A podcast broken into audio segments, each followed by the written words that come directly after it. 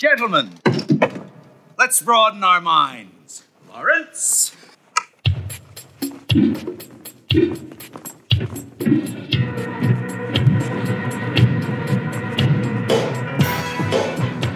From Riverwalk Studio, this is the Cubic Shenanigans Warhammer Podcast. Welcome, welcome, welcome to the cube, the cube, the cube, the cube, the cube. Hello, everybody, and welcome to episode 69 of the Cubic Shenanigans Warhammer podcast. I'm your host, Dan. And I am Brendan. Brendan, what wonderful thingy are we going to discuss today? A singular topic today the new Hedonites of Slaanesh Battle Tome. So, this is the book that came out at the same time as Daughters. And this one we chose to do second because there was a sizable number of new War Scrolls that were, were released alongside of it. And mm-hmm. we wanted to take our time to go through and make sure we understood everything that was in there. Okay, and it is physically, I think it's bigger than the last one, too. I, it has to be. Yeah, there's just so much more in there. Yeah. So there's going to be more to talk about. A couple of other things, then, listeners, in the show. Uh, first of all, we are going to go back. We're going to do new releases in Scriptorium. So if you were into the Scriptorium section, there's quite a bit of new stuff that has been released and is on the street. So we want to go through all those things with you. And then we're going to, we actually have a couple of games played. We have some exciting news about an event and some other things in whispers that we'll talk about as well. Yep. So please be sure to join us for that. Anything else going on, Brendan? I think we're No, I mean, that's going to be the episode. So, for those of us who joined us in episode 68 for Daughters, uh, it's going to be another marathon one, I'm sure. There's a lot of War Scrolls to go through here, as is tradition with any Chaos book. You have timestamps, timestamps. yeah, timestamps, timestamps. Instead of mentioning at the end, uh, we're going to mention it on the front. Jump to what you want. So we will dive right in, everybody, to Whispers from the Warp. Hello.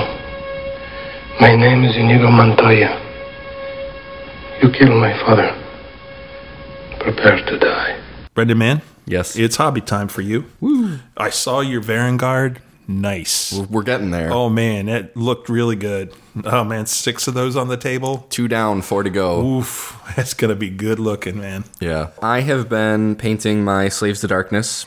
So since our last episode, I painted the Khagra's Reavers, which is mm-hmm. Warband, mm-hmm. because I wanted the Sorcerer, Sorceress from there. And I effectively have another one that I can make a unit champion because I've got units of five in the list that I stole uh, from Dave Kerr. Sure. I figure rather than buy some stock standard Chaos Sorcerer Lord models, well, they give us ones on the right size bases in the in the Yeah. two warbands. So did that, painted two Varangard. I'm most of my way through a third one. I'll probably have that finished up, you know, this evening.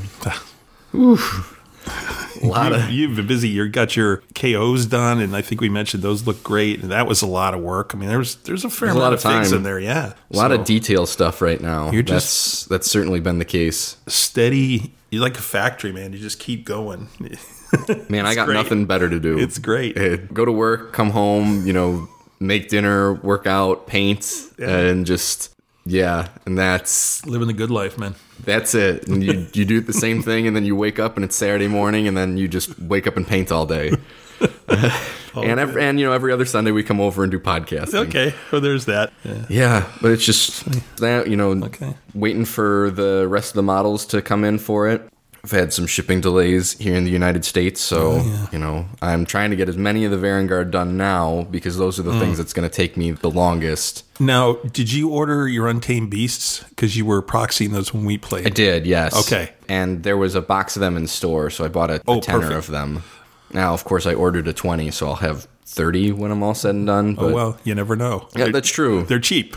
They are inexpensive points wise. Yes, yes, yes. Maybe that'll work out for you. Good. But yeah, it's a lot of Slaves to Darkness. But Sure. what about you, Dan?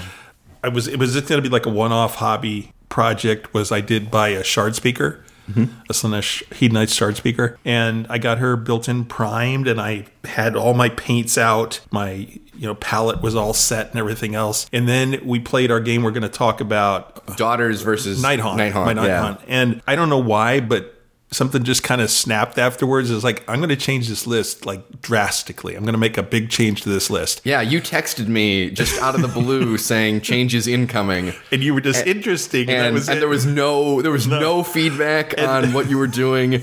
It was just And the reason is is that I saw something online and these there's three black coaches. no no but they had these models of these they were kind of Mourngul type of look big giant hands and all this stuff but they were part of something and I thought those would be so cool to do a conversion somewhere or something else and I'm waiting to get kind of some feedback from I don't want to tell you because I want to surprise you. Okay. Or I would have asked you right away. But a couple of TOs that I know to see if this would be acceptable because it's not GW. Sure. So I want to make sure that it is before I go and do the project. Whatever it is, and we'll find out next episode. Uh, you'll find out very soon as soon as I get the feedback. Okay. But what that is, pretty significant in terms of um, model building and painting and stuff. So that's really, I started working on that. I got the parts and pieces all, uh, you know, the different models built and primed and stuff and kind of got them organized and primed and everything. And now it's just a matter of waiting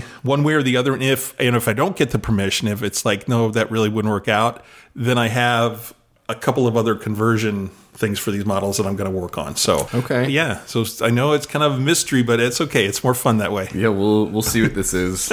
That's really what I've been working on hobby wise. Yeah. That's it for me. Just that kind of stuff.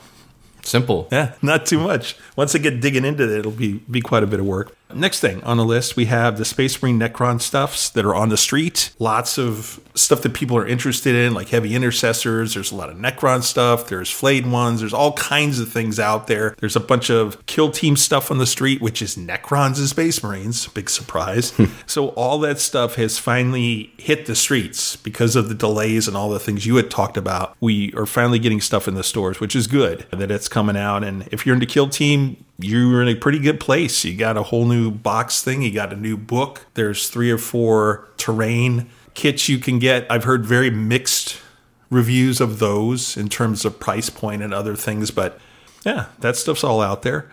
I saw that there's a Blood Bowl book, Death Zone, looks like. What can you tell me about that? Yeah, so if I remember correctly, this is the rules for 7 on 7 Blood Bowl, a small model count game made ever more smaller.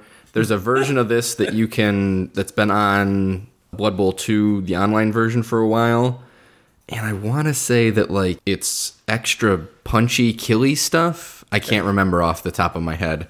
Okay. But but I do believe that this is 7 on 7 rules. Okay, perfect. So, new thing for Blood Bowl, we have more kind of backup troops in Necromunda that have come out because you can get your main gangs, you know, whatever they are, but then there's mercenaries you can get. And now we have something called the Water Guild.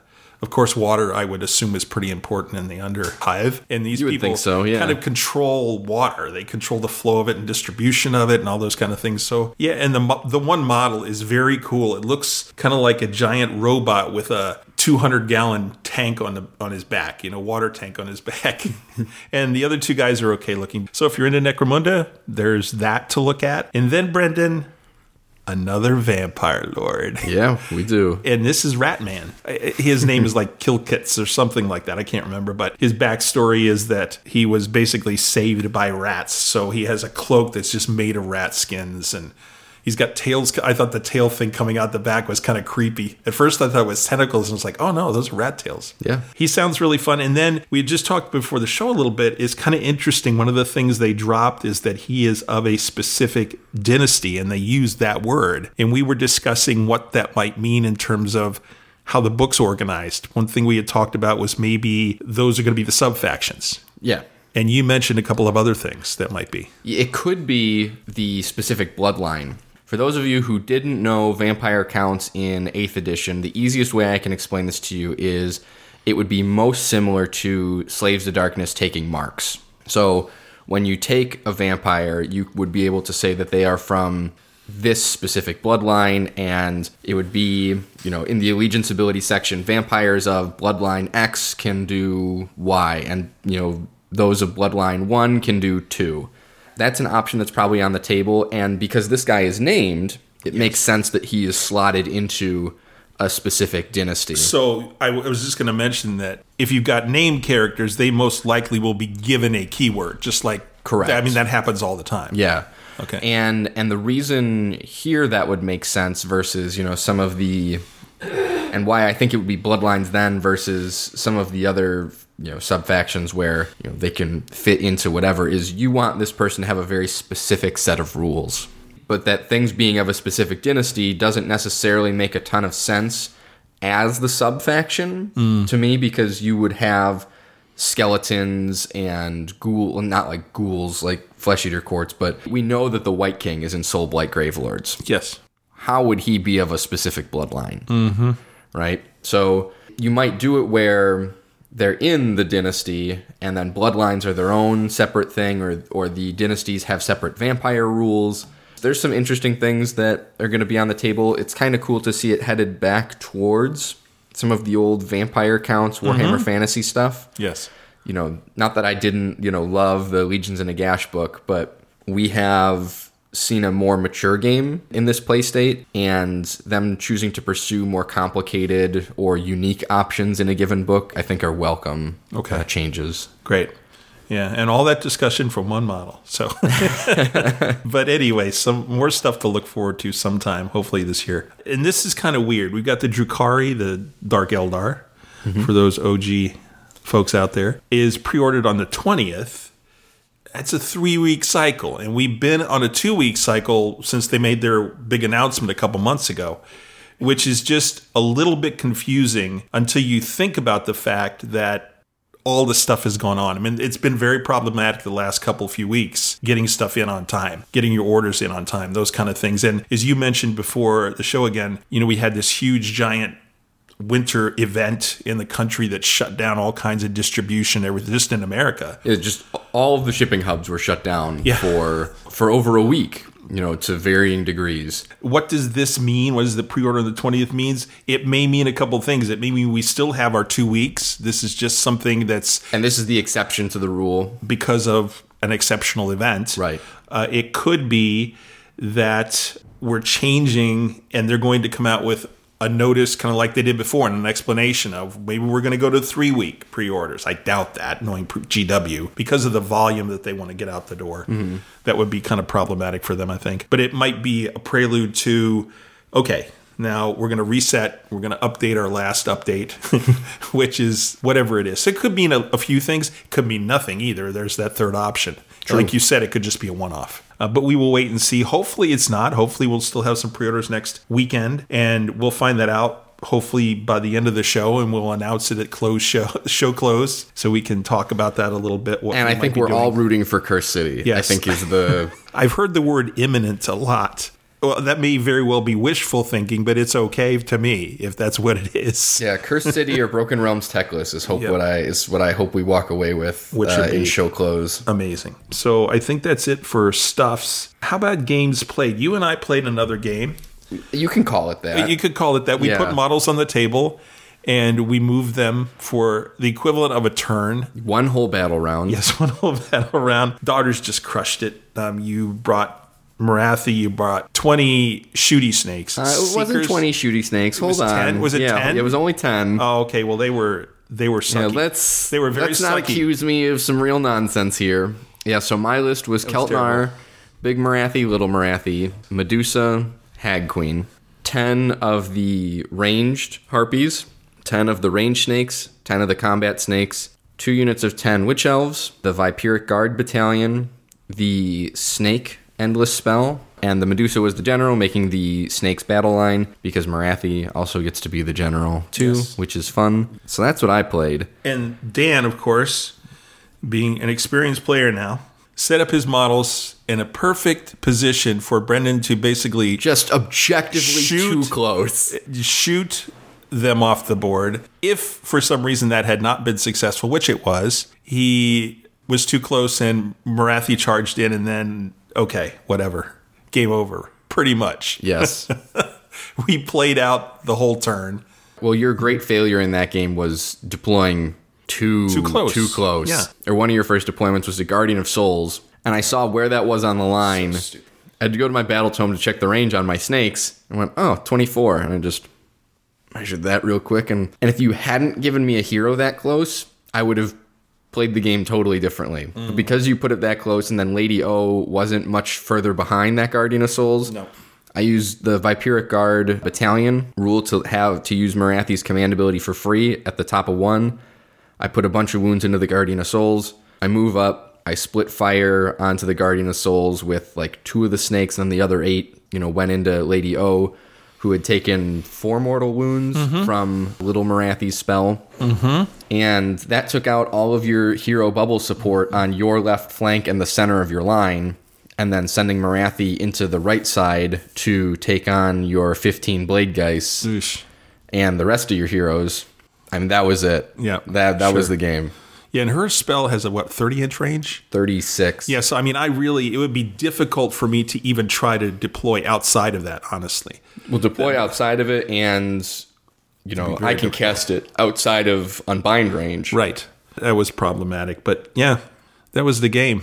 we Yeah. just talked for a while about other things, We- things other than Sigmar. Yeah, we played the bottom of one just to kind of see, you know, what that looked like. and give Dan a chance to roll some dice and move his models a little well, bit. and Dan, tell the listeners how how your turn went. That's insane. I rolled probably better than I will ever roll for I don't know how long. I rolled four or five charges, 10 plus charges. The Wave of Terror. Wave of Terror rule. Four or five of those. Where, so after you roll a charge of a 10 or more, you get to fight mm-hmm. immediately after you complete that charge roll. yes. And you made a lot. Four or five of Yeah. them. I mean, it, and I charged everything because essentially the game was over. So I charged everything, and which is normally that would be crushing for my opponent, whoever it is. That would be terrible. Mm-hmm. Unfortunately, everything meaningful was dead. Yeah, pretty much. That was insane, which was cool. I mean, it was great. I can talk about it, and I have a nice memory Sure. of all those wave of terror attacks. But yeah, move on. That's all I ever do, and Yeah, still play my Nighthaunt. And Dan left and apparently just toiled over a new list that I'm going to see. And we talked about that in hobby that I'm gonna redo a couple of things. So it wasn't that hard. I thought it'd be more difficult, but I just made some small adjustments based on my experience in my last few games as to what units might be more useful or less useful. And mm-hmm. yeah, so we'll see. Seeing daughters up close and personal following a book review. Oo- oogly. Oogly. Oogly. Now, you had talked about people who were taking like two units of 20 shooty snakes and A stuff. heck, one unit of 20 is. Well, but let's say two. That would just be so devastating.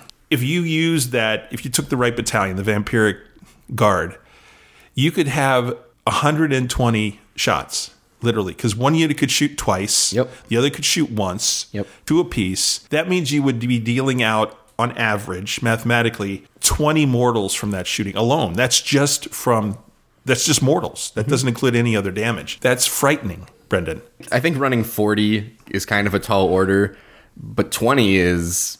Would still be quite good. It, it pulls off significant pieces. It does damage to units that are meaningful. anything. I mean, And they're not terrible in combat. No. They're not the combat sisters, but when you have Morathi nearby, they can hold their own you Yeah, know, in some but- spots. And then and you show up and then you'll just shoot them. the shooty snakes were just scary. And And I only had 10 of them. yeah, yeah. And Morathi was scary too. She's no different than she was before. The Oh, my thing, goodness. The one thing that's so interesting about her though is that both models are on the board, which is so different than I was able to play because I love that. because you can use her magic side, which you did to devastating effects against Lady O. You took off more than half her wounds with that model, and then you tore the heck out of my one flank with With a model. big Morathi. That never could have happened before. Correct. Because you'd never have both on the board. Right. A change, a real sea change in terms of how you play that army. Really a big deal. And having two shots instead of one for the snakes, shooty snakes. Wow. Good stuff, man. Good for daughters. Yeah. I think that book is wide open. Yep, it really is. There's so much you can do with it. And you brought a nice mixed list too, which I thought was cool. A lot of different things to look at and, and have to deal with. And you played a game with Mr. Dave. I did. I wanted to try out the revised version of the Knights of the Empty Throne list, replacing the Flamers with Be'lakor and the Burning Sigil. Yes. And he came over and played just a ton of Blight Kings, You know, Oh, of course. How many do you bring? 40 or 50? no, no, no. It was uh, it was only thirty. Oh. two tens and Only two fives. 30. Okay. Yeah, only. I grossly mismanaged my arcs and bubbles and things like that. However, I managed to pull the game out because those Varangard are brutal. The other thing that was really important was having Be'lakor on the field. The reason for that being was when I played you the last time, Dan, the only real unit that could take any of the buffs was the Varangard. Yes, the Marauders can take them, but they don't take them as well as Varangard did. Be'lakor takes them pretty good as well. You know, he can't get the plus one save because he's undivided and, you know, he ignores modifiers up or down on his save. Right? He's ethereal, kind of, yeah. Mm-hmm. But you can give him the reroll saves, sorry, the reroll hits and wounds, is, you know, from the spell. Oh, right. From the sorcerer? Yeah. Mm-hmm. That's pretty good, you know, just all things considered Now- right out the gate. Who did you use? Who did you choose to use your Be'lakor power on? I put it on one of the 10 mans of Blight Kings. Okay, that makes sense. Basically, that is that every time you try to use them for a turn, one one of their turns, they have to roll It's a until dice. my next hero phase. So it's potentially it's More potentially two, right? Okay. If I do it in the bottom of his turn, he does the bottom of the round, and he doubles me. It's still not my next hero phase. Okay, so they you'll would. Mm-hmm. get two turns of that, two of his turns. But basically, you have to roll a dice when you want to do pretty much anything. Yeah. from that unit, move, charge. yeah, run. every time you want to cast, move, charge, or attack, you have to roll a dice. And it has to be on a five up. Correct. And if you don't get a five up, you don't And do it. You don't get to do the thing. Which I was thinking about using that like on your Varangard. If you had, if I was playing Be'lakor against you, that would just be brutal. Mm-hmm. Yeah. that that would be debilitating because if you don't make that move roll, your turn's over with them. If they're not positioned already, you Mm-hmm. know, if they're not forward enough, that's a whole turn that they're just stuck there. And because Be'lakor is a two caster, Mm-hmm. and he's got some high mobility, I slingshot him forward with the teleport spell. He drops the Doomfire sigil down, which I count the number of models that die within 12 inches of it. Mm-hmm. And at the end of the turn, you know, you roll those number of dice, and for every three up, a Slaves to Darkness unit, you know, gets plus one attack if they're wholly within 18 inches of the icon when, you know, you make that roll. So you just right in the middle. You know, wholly within 18 inches of the middle of the board is a huge area. Mm-hmm. So basically, all game, Be'lakor, the Marauders, and the Varangard had plus one attack. Oh man, that's brutal. And Dave realized this as we were playing. He was playing Nurgle. I get all the Nurgle wheel benefits too on all my keyword Nurgle stuff. Oh right, because you do play them as Nurgle, yeah. Yes. Oh, that's hilarious. So it, it neutered quite a bit of his. Oh, advantages. Yeah, because I got the same advantages, Wow. and in many cases, it was just leveling up my ability to do what I your whole army is keyworded Nurgle. except for Be'lakor and the Untamed Yes, Beasts. that's it. That's really something.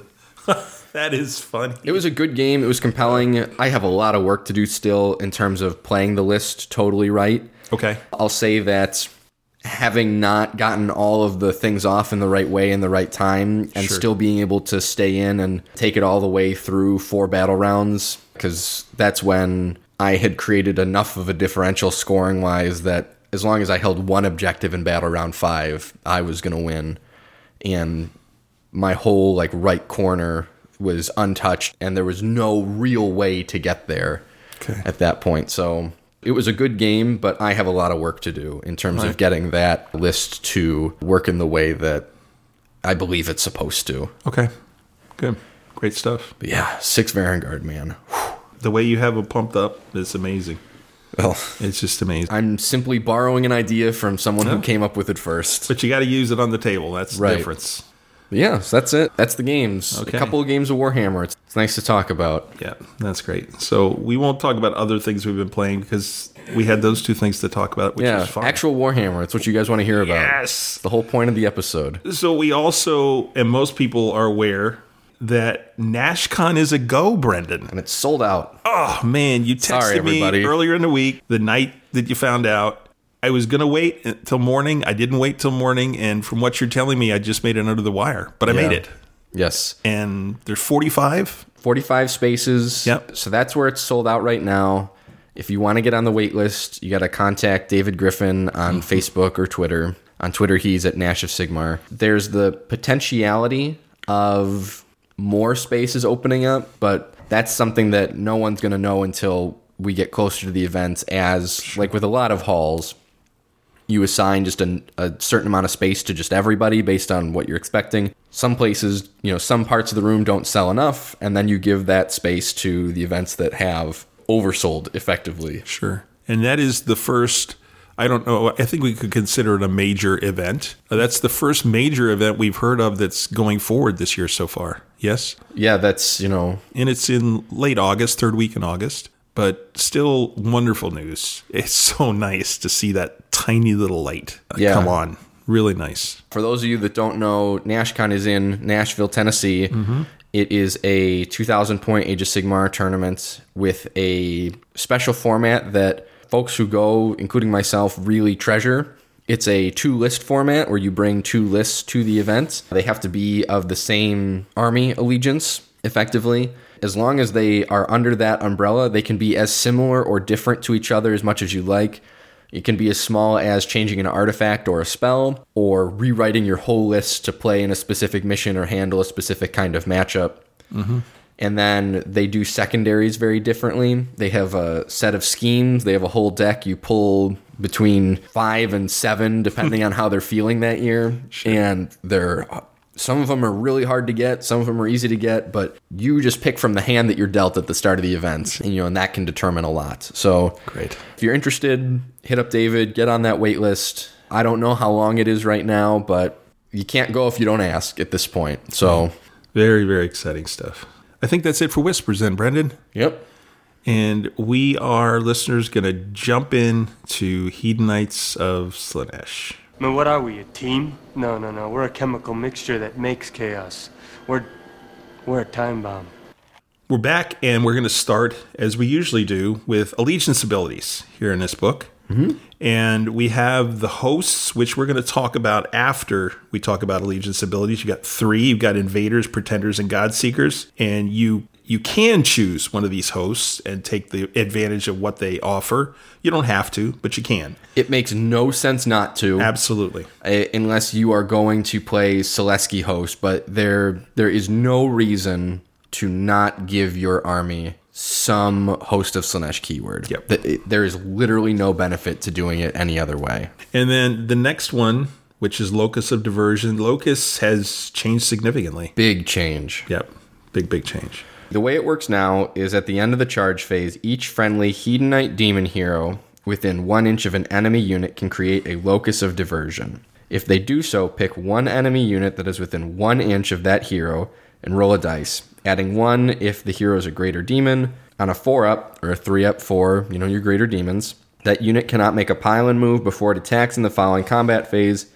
You cannot pick the same unit as the target for this ability more than once in the same phase, whether the role is successful or not. So this is a big change.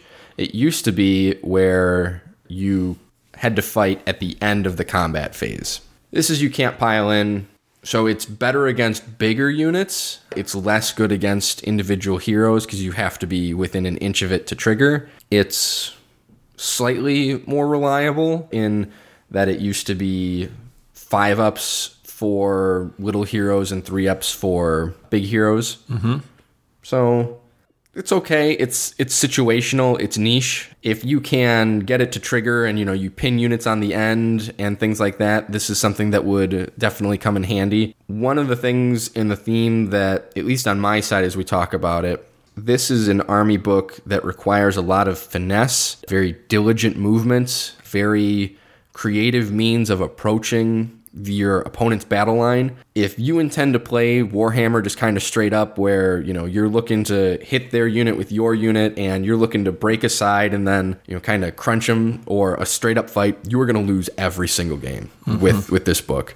This book does not play in the traditional way that you're used to playing some other stuff. Okay. And this is kind of your first entry into what allows you to do that. Okay. So that's locus. Mm-hmm. Next Then- one is Euphoric Killers, which is not really changed. Uh, it's if the modified hit roll for an attack made with a melee weapon by a Hedonite model, which and is, that's the change. Yes. The Hedonite keyword is the so we've now added the mortals, right? They, we've added it's everybody pretty Well, much. it's everybody in the book. What it was Right. before, this is the important changes that we want to cover with new books. Yes. Is it used to be Slaanesh units. So your Slaves to Darkness and your Beasts of Chaos marked Slaanesh could do this before. Okay. Now you cannot. Now it must come out of this book with the Hedonite keyword, the only exception being Archaon, who has the Hedonite keyword. Okay, it's basically exploding sixes on a hit. That's it. With melee weapons. Um, With melee weapons, yes. Yeah, it'd be nice if it was shooting. Oh, that would be scary with these guys. If the attacking models unit has 20 or more models, it explodes into three hits instead of two. Yeah, that's pretty limited. The Yeah. number of units that you can take up to and above a, a 20 model cap is extremely limited. Yep. That's your demonettes and your blissbarb archers and then there's then the next ones are caps at 20 so if you lose a single model Then, then no- you you lose this. Oh, you're only exploding on you're only exploding to two. and just like the daughters book there's no horde bonuses to running Right. big units so one of those things that we're probably going to see change in AOS 3.0 whenever that comes around we'll see what that ends up meaning. This ability has kind of a limited usage on the on the higher end of the scale. That makes sense. And now we have depravity points, Feast of Depravities. This is another major change. yes Major. this is significant i'm not going to talk ad nauseum on how depravity used to work No. But for your focus now is you can summon Slaanesh demon units to the battlefield if you collect enough depravity points. Mm-hmm. At the end of the battle shock phase, which is a big change, you receive one depravity point for each unit on the battlefield that had a wound or mortal wound that was not negated allocated to it that turn or has fewer models than it had at the start of the turn. What that means is in order to gain depravity points, one, it occurs at the end of the battle shock phase. In order to collect them, the unit being affected must still be alive in some way, shape, or form. And it could be your units or theirs. Correct. Either Your one. units or theirs. Doesn't have to be heroes anymore. You have to have done a wound that wasn't negated Mm-hmm. or killed a model, and the unit is still there. So now that we know how we collect them, how do we use them? Okay. If you have any depravity points at the end of your movement phase, you can summon one unit, big change, from the list below to the battlefield and add it to your army. Each unit you summon costs a number of depravity points as shown on the list. You can only summon a unit if you have enough. You must summon them wholly within 12 inches of a friendly Slaanesh hero and more than 9 from any enemy units. Now, Brendan, these points do carry over, though. Yes, they Khorne. do. Yeah. So Khorne at this point, we should almost stop bringing it up, right? Because Khorne is the exception. Yes. Everybody else does it the same way, Yes. where you lose what you spend, you keep the rest. Yep. For those that remember the other Slaanesh book, they range from six points all the way up to thirty, Yeah, which Secret- was I think Keeper of Secrets was 30, yeah. yeah. So now a keeper of secrets is twelve, as is thirty demonettes. Mm-hmm. Ten demonettes is six points. Yep. So You can get five Seekers for six points. You can get a Chariot for seven. I mean, there's get three Fiends for eight. There's some nice things on this chart, though, that you can get for a relatively small amount of points. yes, that that is That's really correct. nice. Your stuff is real squishy. You're going to earn a lot of depravity points for just being Slaanesh. What you have to be careful of, though, is killing or being killed. Because if a unit dies, You that get doesn't count at all. Yeah. You have to make it last. You have to make them suffer in order to benefit. Correct, yes. Basically. one of the big changes here, right, is that you know collecting at the at the end of the battle shock phase means Hmm. that you're unless your opponent is particularly stupid and they go first and somehow generate 12 depravity points for you. Mm-hmm. I mean, good for you. Congratulations. Like, you are going to win that game Mm-hmm. so amazingly well. It's going to be great. And you can summon, you know, demonettes or a keeper early. Now, you're going to be able to, points wise, be able to bring in, you know, a whole half of a second army over the course of, of a game, you know, if done correctly. But like you said, Dan, there's a fine line that you're going to have to balance. You can build lists that, you know, Farm depravity. that get you a lot of depravity. But and there's the thing But that what's was- the cost? Uh, right, exactly. It's that economic value in terms of the currency in the game, and points are the base currency. We have other things depending on your army. You know, is it worth? This army is very points heavy. I mean, what is the one Weirdly. that people have been talking about? Is that Ogroid guy that you know, if something's close to a piece of terrain, Yes. you can get. You know, that's one of the things. But between that and another army, you're talking a couple hundred points. Or another unit, a cheap unit. Mm-hmm. That's 200 points to get one depravity every turn. That's is that really worth 200 points when you think about other things you could bring? Because you, you want your army still doing stuff. Yeah. Right? Because if you spend the 100 points on the Ogroid and you're spending 300 points on Chaos Spawn, you've spent 400 points For sure. to get you, you know, something that's 300 points. You know, that's good. And then in the next turn, hopefully, you don't kill all your chaos spawn, you know, doing doing this explosion to get another 300 points out on the board. Right.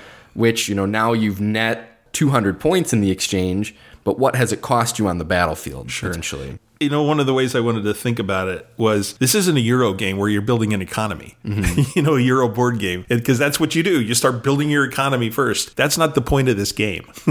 the point is to get objective points and win that way. Correct. You don't win the game by getting more More models.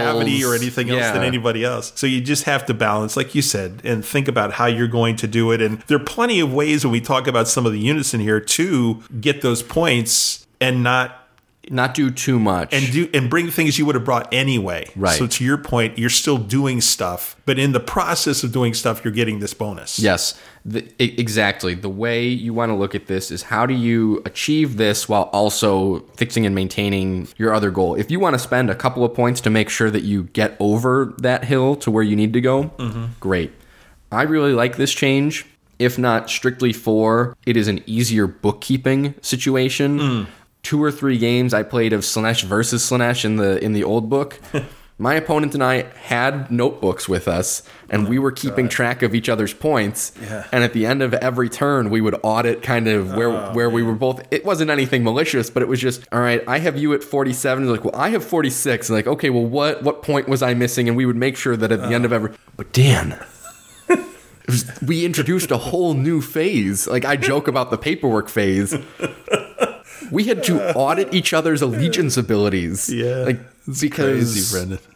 there are all these weird specific instances and things like that. This is Mm-hmm. so much better. This is so much easier. No, one of the things too, the, one of the effects, I, I don't know, tell me if I'm wrong here, but really you were motivated to bring heroes because of the way depravity worked. Correct. It, it forced your build in a way. It- it certainly incentivized it, Yeah, yes. okay. So without that, and the way this is, kind of like we talked about daughters, the way the book has been built now, you have a lot of options and you don't have to take any particular build now. Mm-hmm. You can build a lot of different ways. I like this because I think it offers Slaanesh players some options. Sure. And they it's hopefully we're going to see different types of Slaanesh lists on the table, which I would like to see that. I think there's some specific difficulties in translating the two books, you know, from, Mm-hmm. Right. Daughters and, and Right. Slaanesh to each other, where, you know, Daughters, I think, opened everything up and everything became totally viable. Sure. I think that there are restrictions in the Slaanesh book. There's a lot of stuff in here that isn't viable. yeah, we're going to talk about that. We're not going to lie to you guys. No. That make it difficult to kind of play that same way. As I was building the daughters list, like, you know, for our game, I was like, oh, I can just kind of do whatever I want. Mm-hmm. I tried building a couple of Slaanesh lists, you know, so that I could understand like what things were. And I would build like the base of what I thought would work, and I'd be at 1500 points and be like, this is garbage. like, I need another thousand points to Sure. you know, well, I need another 500 points to kind of do what I think this list needs to do.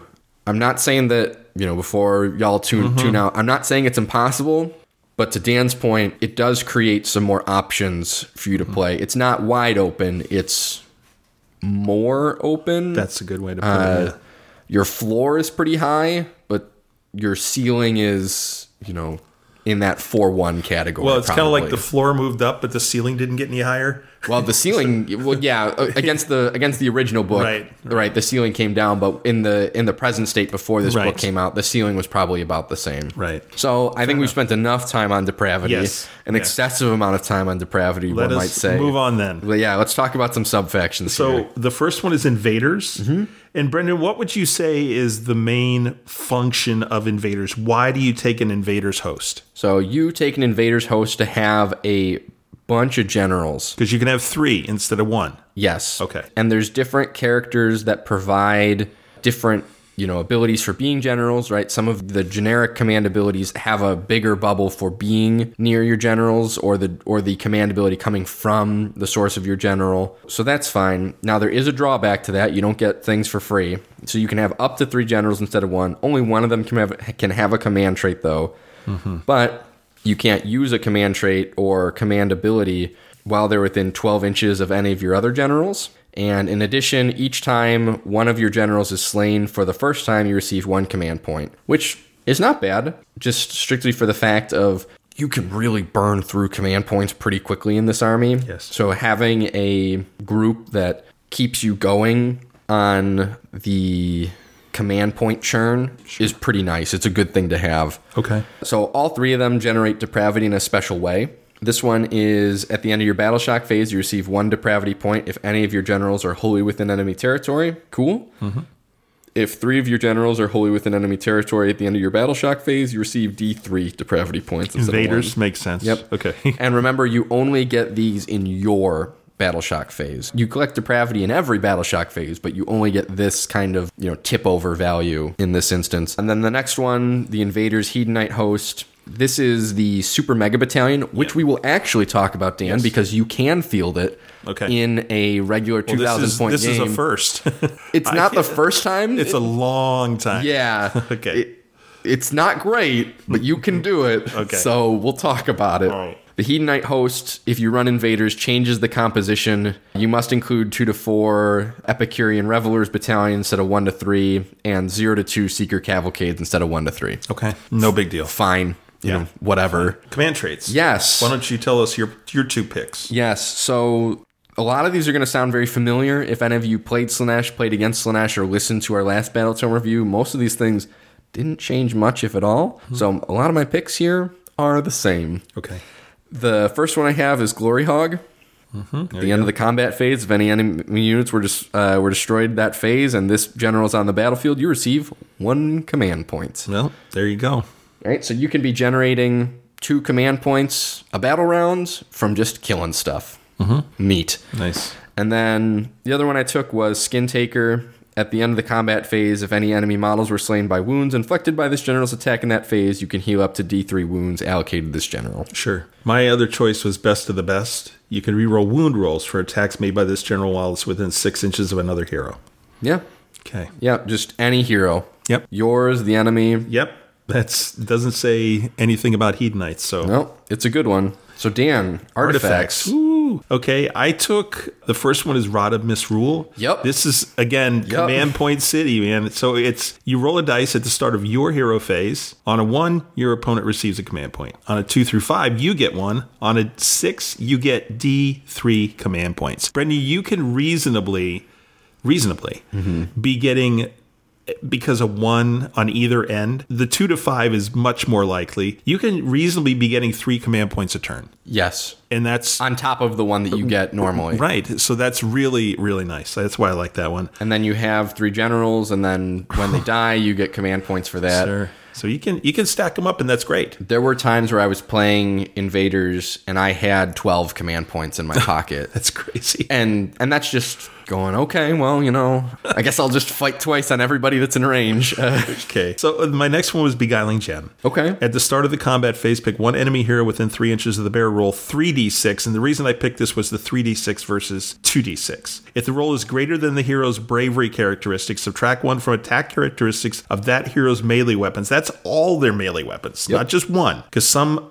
things that you get either artifacts or other things you just get to pick one enemy unit so that's really really nice it's down to a minimum of zero so you can Okay, so they can have none. If they have one really cool, awesome attack, they don't get that attack. Mm-hmm. The reason I picked this one is because when you look at you're looking at die roll averages, of course. With 2d6, you're averaging seven, but with 3d6, you're averaging 10 or 11. And whose bravery is above 10?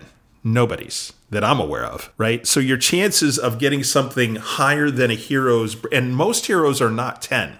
There are a lot that there's some that are, but most heroes are not 10. Chances of getting, let's say, an 8 or better, pretty good on 3d6. So the chances of getting this off, I think, are pretty good. And the fact that if you get this off against a, a really punchy hero, it could really debilitate them. Yes. So, so that's why I picked that one. Yeah, that's a good pick. My first one was the Rod of Misrule. Yeah. Uh, my second one is the Icon of Infinite Excess. Normally, I don't like the once per battle ones, Yeah. but this one is different.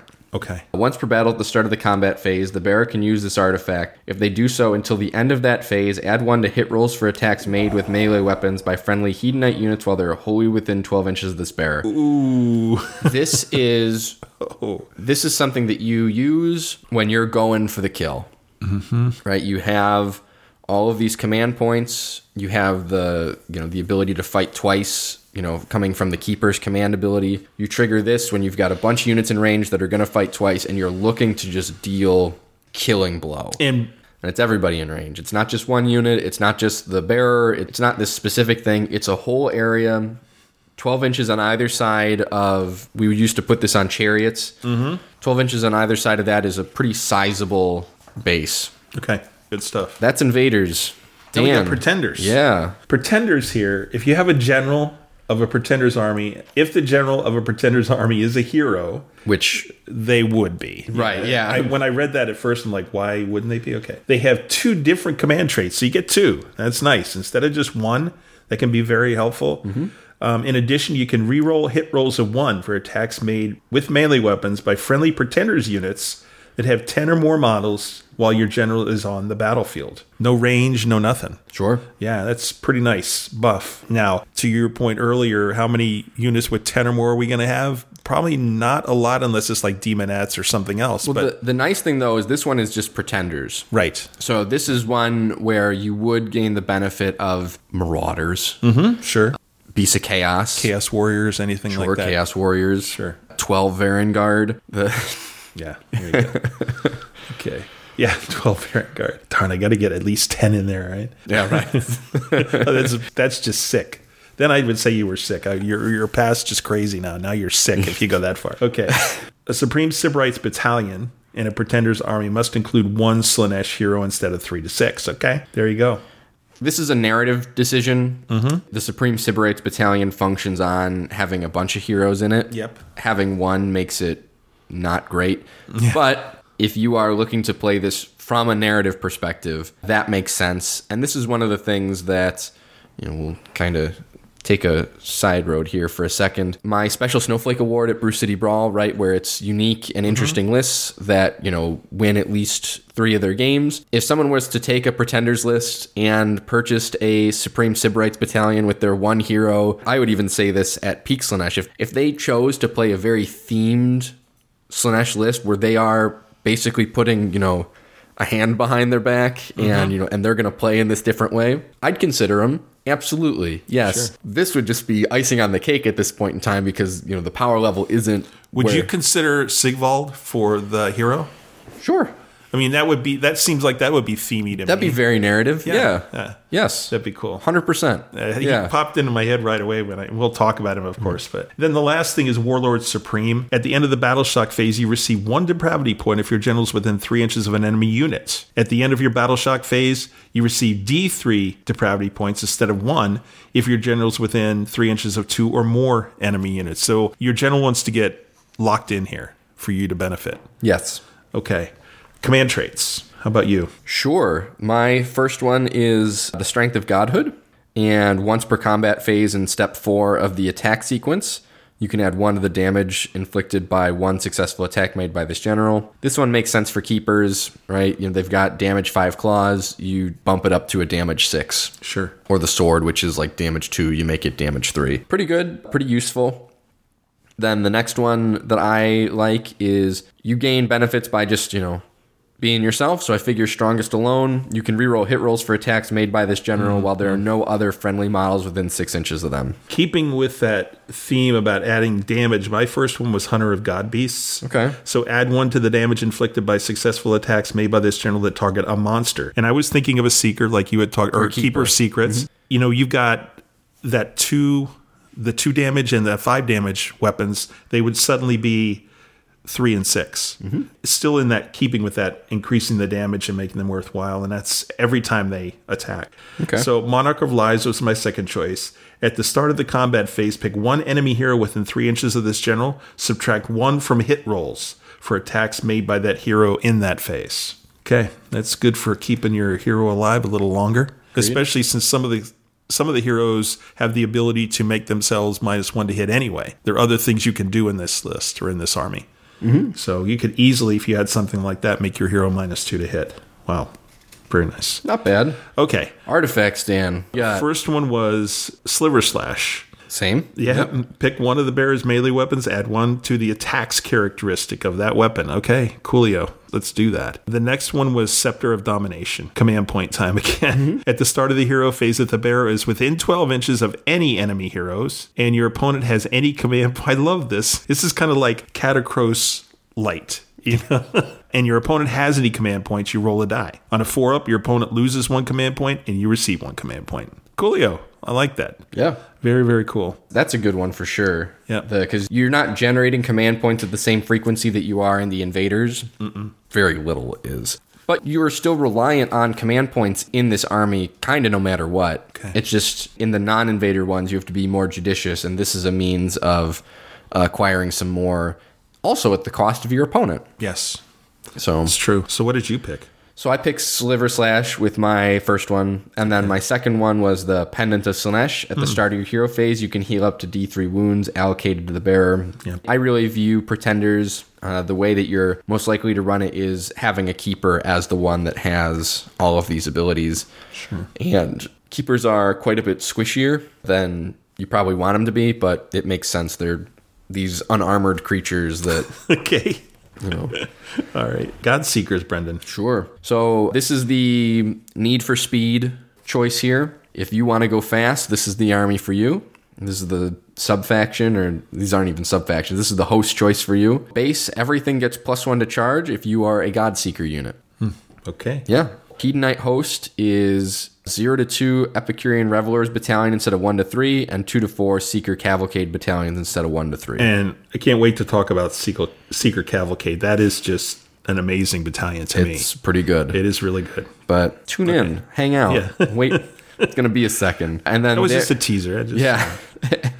the methodology for which they generate extra depravity points is at the end of your charge phase, you receive D3 depravity points. If your general made a charge move in the same turn, add one to the roll if any other friendly Godseekers units made a charge move in that same turn. Wow. That's so. If anybody else made a charge, that's two or three instead of one to three. Yeah, D3, Yep. D3 D plus, plus one. one. Yep. two to four. Not bad. Okay. So then, Dan, command traits. Yeah, yeah. The first one was Trail Sniffer. At the start of your hero phase, roll a dice. If this general is wholly within enemy territory, on a 3 up, add 1 to the attack characteristics of this general's melee weapons. There we go. Nice. Yeah. Depending on who the general is. And the last one was Speed Chaser. Oh, that one's a no brainer. Tell them why, Dan. Because the general can retreat and charge later in the same turn. Those are like, if you see those words put together in part of a sentence, retreat and charge, that, that's almost like a go to. That's an Yes. auto pick anytime you see that. So, what did you pick, Brendan? obviously I picked Speed Chaser because it's really, really good. and then the other one I picked was I wouldn't pick any of these other ones over that one. But the other one, if you're thinking about it, is Hunter Supreme. Reroll hit and wound rolls of one for attacks made with melee weapons by this general if it made a charge move in the same turn. Mm-hmm. Which you want to be doing anyways. Yep. Yeah. So Artifacts. artifacts. Pairing with Speed Chaser, Yes. I would be giving that model the Girdle of the Realm Racer. Yes. Subtract one Yeah. from the bear's wound characteristic. A penalty. In exchange, you can fly. Hello. Sign me up. Yep. Considering that I could probably heal, okay, so what? You Sure. know? Yes. Yeah. Yeah, there are means of healing, Yeah. which we'll talk about in a little bit. Cool, great, awesome. The next one is the Cameo of the Dark Prince. Mm-hmm. Yep. Another one that's once per battle. But at the start of your hero phase, the bearer can use this artifact. If they do so, you receive one command point. That's it. I'm with you there. That's we picked All right, the same, same, as same. Fair enough. All right. So let's head over to heroes. Before we get Yes. too far, Oh, okay. let's talk about the Fane of Slaanesh. Yeah, okay, the terrain piece. Yes, let's Yep. do that. There's a couple of changes that are important here. The deployment is effectively the same. So after you've picked sides, but before you set up your armies, you can set up a Fane of Slaanesh wholly within your territory and more than three inches from any other terrain features or objectives. Okay. Cool. If you both set up terrain features at the same time, you roll off. Nothing new there. The newest thing is you can summon demons from the Fane, mm-hmm. which you could not do before. You set them up wholly within 12 inches of the terrain feature and more than 9 from enemy models. So, in addition to heroes, we now have a terrain piece that we can use as a summoning point. Yes, which everyone thought you could do, like, you know, kind of on the front end because your equivalent terrain features in Khorne and Nurgle let you do that, but Slaanesh didn't, and it was one of those things where can't remember who I was playing a game with, and we are like, oh, yeah, you can't do that, can you? And I was like, no, no, I don't think you can. Well, that's that, I guess. Now you can. So then the Fane has another rule, Damned Conduit. At the start of your hero phase, you can pick one friendly Slaanesh hero within six inches of the terrain feature to make a sacrifice. If you do so, that hero suffers one mortal wound, and you roll a dice. On a one, nothing happens other than you taking your mortal wound. On a two up, add one to hit rolls for attacks made by that hero until your next hero phase. Or you can sacrifice an artifact of power instead of suffering a mortal wound, and if you do so, the artifact of power can no longer be used, and you must roll a dice. On a 1, nothing happens. Bummer. On a 2 or more, add 1 to hit rolls for attacks made by that hero for the rest of the battle. Okay. So the way that works with things that are once per battle is once you have used the once per battle, then you want to run over to the Fane, sacrifice your useless artifact, and get plus one to hit for the rest of the There you game. Okay. Awesome. Yes, now we can talk heroes. Okay, that's really an interesting change. I'm glad you told me about that because I obviously I wasn't aware of Mm-hmm.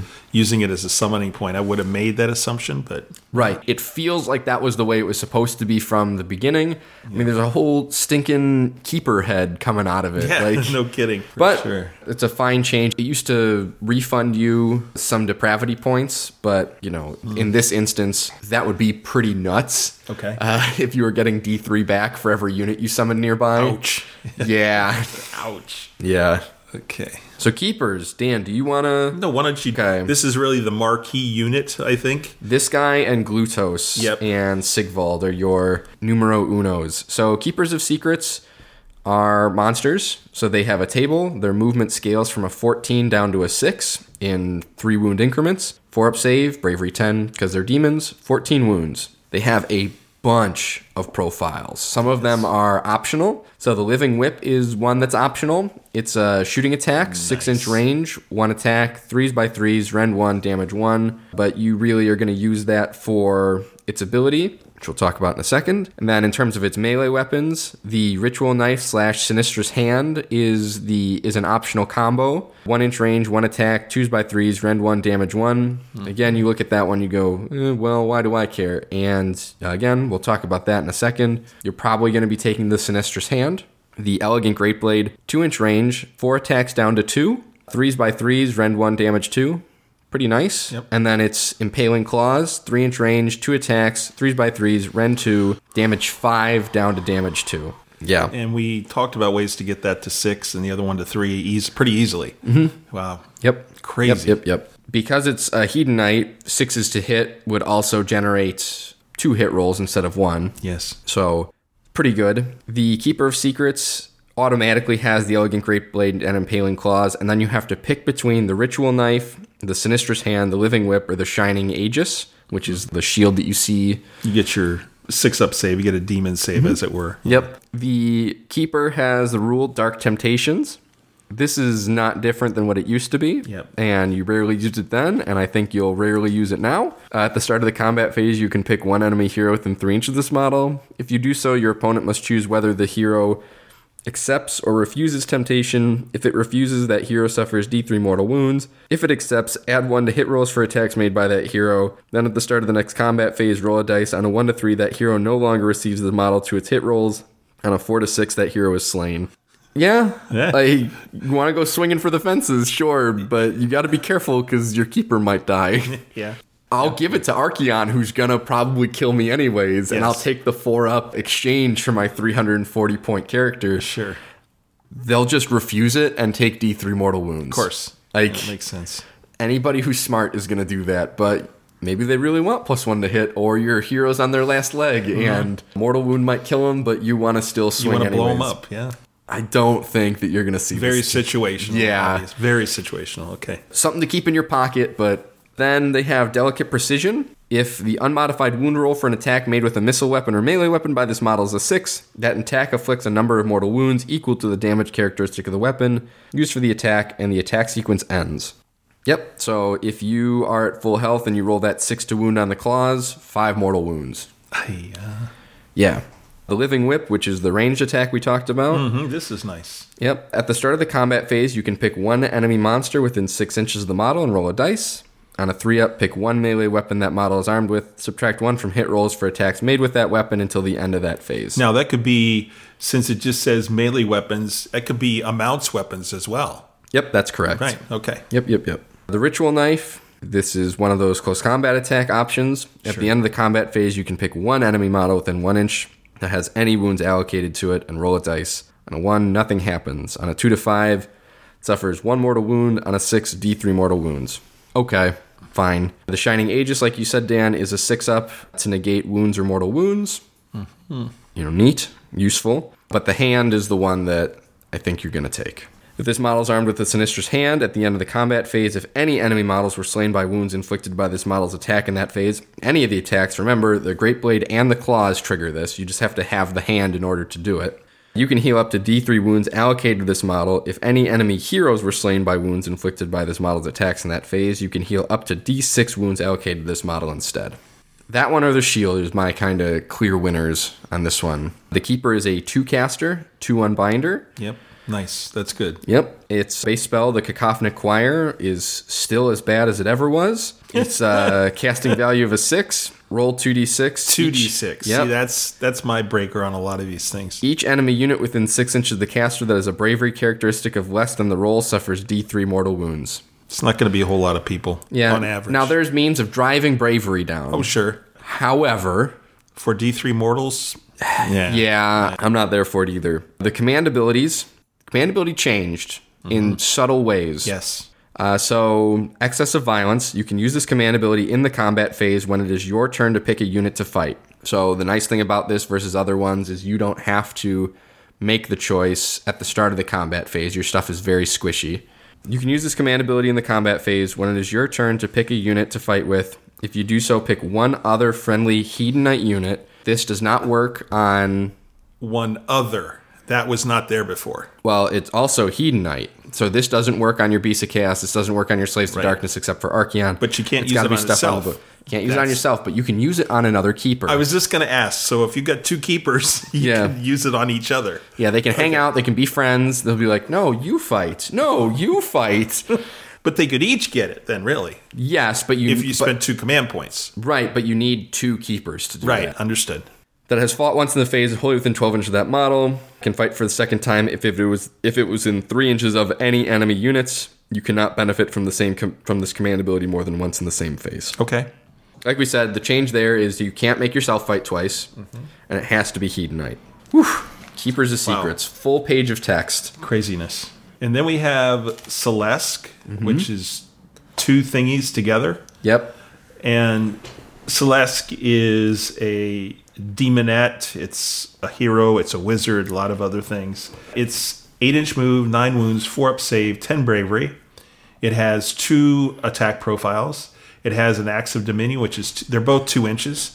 Uh, the axe of dominion is four attacks, four up, three up, minus two ren, d three damage. That's pretty respectable. Yeah. And then we have eight attacks with the scourging whip, three up, four up, minus one, one damage. Okay. pretty good Yeah, not bad. Deadly Symbiosis, which is one of the abilities. You can reroll hit rolls of one for attacks made with melee weapons by friendly Hedonite units wholly within 18 inches of this model. Now, this this is kind of weird because I mean, it's very the conditions are kind of Oh, there's even more conditions. Yeah, it- right. Keep and just- reading. right, and Keep that's what reading makes that it paragraph. That's what makes it tough for me, Brendan. Is I'm reading more and more, going, okay, okay, okay. If it's with wholly within 18, that's reasonable. Mm-hmm. If the number of friendly mortal hedonites within 18 of this model, wholly within, is equal to the number of other friendly demon hedonite units wholly within. So if you've got two demon units, you've got to have two mortal units. If you've got two mortal units, you've got to have two demon units. Yep. Or however many. And it says is equal to. So if you got one and two, that's no good. Yep. So this is just so conditional, Brendan. I wonder. I think it's going to be almost happenstance if you have the ability to do, use that. Yeah. I think so. You're not planning around that. no, not at all. One of the units gets knocked off for some reason, then this goes away. You have to allow one of your other units to die at, at equal rates. Which Is- is, an objectively bad plan. It is. The unit can still run in charge. Okay, fair enough. That's lithe and swift. Then vengeful allegiance. In the combat phase, if the unmodified hit roll for any attack made with a melee weapon that targets this model is a 1, add 1 to the hit and wound rolls for attacks made by this model that target the attacking unit. That's pretty decent. Yeah, so there's value in going second. Yes, absolutely. Then we have magic. It is a wizard. One cast, one dispel, or one unbind, and it has subvert as its This is a great spell. Yep. Subvert has a casting value of seven. If successful, you pick one enemy hero within 18 of the caster. That hero cannot use any command abilities. Wow. Until That your is- next hero phase. That is really, really nice. Very, very good. Yeah, uh, I mean, there's plenty of armies that revolve around just like a hero or 2 Mm-hmm. that you know you utilize a specific command ability to keep the army running. Yep. You could use this against Katakros, Yep. and he can't hand out the plus one to hit and plus one save bubble in Mm-hmm. Praetorians. Now, here's a question. So, if I have an enemy hero and I have Little and Big Morathi on the board, I would I would have to cast this against one of them. You'd have to cast this against Little Morathi. Little Morathi, okay, and I mean, you could cast it against either of them, but Big Yeah. Morathi doesn't have, have a command. a command ability, right? So you would be able to negate her ability to give somebody the ability to attack, Yeah, fight or shoot in the hero phase. right? Correct. You could yes. do that. So that that could be pretty worthwhile. It's a good spell. Yep. Tough to get off, but that's a good one. Command abilities, regal authority. You can use this command ability at the start of the battle check phase. If this model is your general and is on the battlefield, if you do so, until the end of that phase, do not take battle shock tests for friendly Slaanesh units wholly within 18 inches of this model. So Syll'Esske is a great uh, unit to take in invaders. You make them one of your generals, not the one with the command trait, and then you would be allowed to use this command ability at that wholly within 18 inch bubble because it requires you to be the general. Very nice. Yep. Otherwise, you are having to take this model as the general to get the full value out Sure. of it. Next up is Shalaxi. Yeah. The So, assassin. yeah, so this is a named keeper. A lot of things the same between Shalaxi and a regular keeper, right? So Sure. keep all those things in mind. It's still 14 down to 6 movement, 4 up, 10, 14, right? Bravery and wounds. You have to pick between the Living Whip or the Shining Aegis. Mm-hmm. I think you take the Aegis. uh, the Living Whip is the same for Shalaxi. The claws are the same. She doesn't have a sword. She has a Soul Piercer, which is a three inch range, one attack, two up, and then it's two up down to a four up on the to wound. Ren three, damage D6. Oof. Yeah. So Shalaxi can do a couple of different things, right? She still has the sixes to wound, you know, do the damage in mortal wounds, but she also has the Cloak of Constriction. Add one to save rolls for attacks with melee weapons by heroes that target this model. Hmm. So when she's fighting other heroes, she's a three up. So then Shalaxi has Irresistible Challenge, which is similar to Dark Temptations, but a little bit different. At the start of the enemy charge phase, you use this instead. You can pick one enemy hero within 12 inches of this model and more than 3 inches from any friendly models. If you do so, your opponent must choose whether that hero accepts or refuses Shalaxi's challenge. If it refuses, it suffers D3 mortal wounds. Fine. If it accepts, the hero must attempt to charge and must finish the charge move within one half inch of this model if it is possible for it to do so. In addition, if it accepts the challenge, any attacks that hero makes in the following combat phase must target this model. Okay. Sure. The nice thing here is that, you know, you, you can't accept it and then be like, oh, I didn't roll high enough on the charge. I can't get to you, but I'm so I'm gonna go over here. You go over there, but you can't allocate any attacks to anybody that isn't Shalaxi. So okay. Fine. The whip is the same, the Aegis is the same.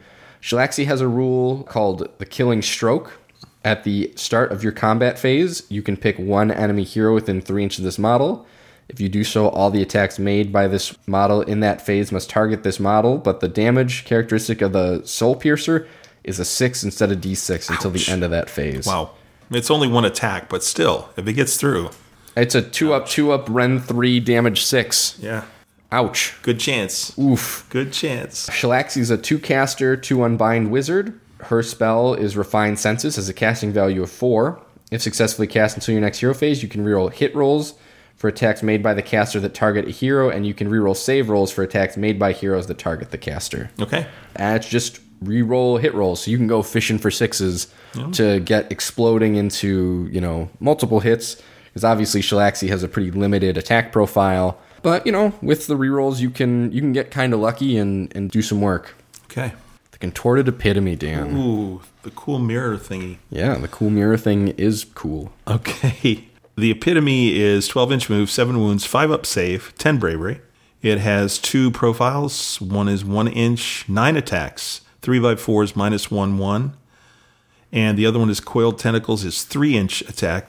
And there's, or 3 inch range, 2 attacks, 3 by 4s, minus 2, 2 damage. You don't take this for its. Well, I mean, For, you can't, if it gets into melee, it's, you don't feel bad about it. no, not at all. But that's not why you take it. First off, this model can re-roll casting rolls. Very nice. Second thing is swallowing energy. Roll a dice each time you allocate a mortal wound to this model on a two up. That mortal wound is negated. Wow. A two up mortal wound save is pretty sweet. A horrible fascination. At the start of the combat phase, you can roll one dice for each enemy unit within three inches of this model. On a four up, this model cannot be picked as the target of attacks made by that unit in that phase until this model makes any other attacks. So th- whoever it makes the roll against attacks last. Well, you can roll against every Multiple enemy units. unit Yeah, within 3 mm-hmm. they can't allocate any attacks until you fight. So you can pin a bunch of units with mm. this. Hope you roll a bunch of four ups. You can fight in other places.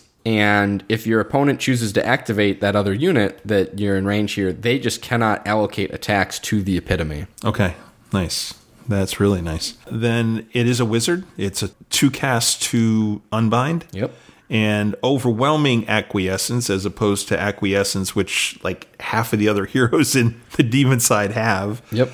Overwhelming acquiescence has a casting value of seven. If successfully cast, you pick up to D3 enemy units within 24 of the caster. You can re-roll hit rolls of one for attacks that target those units until your next hero phase. Good.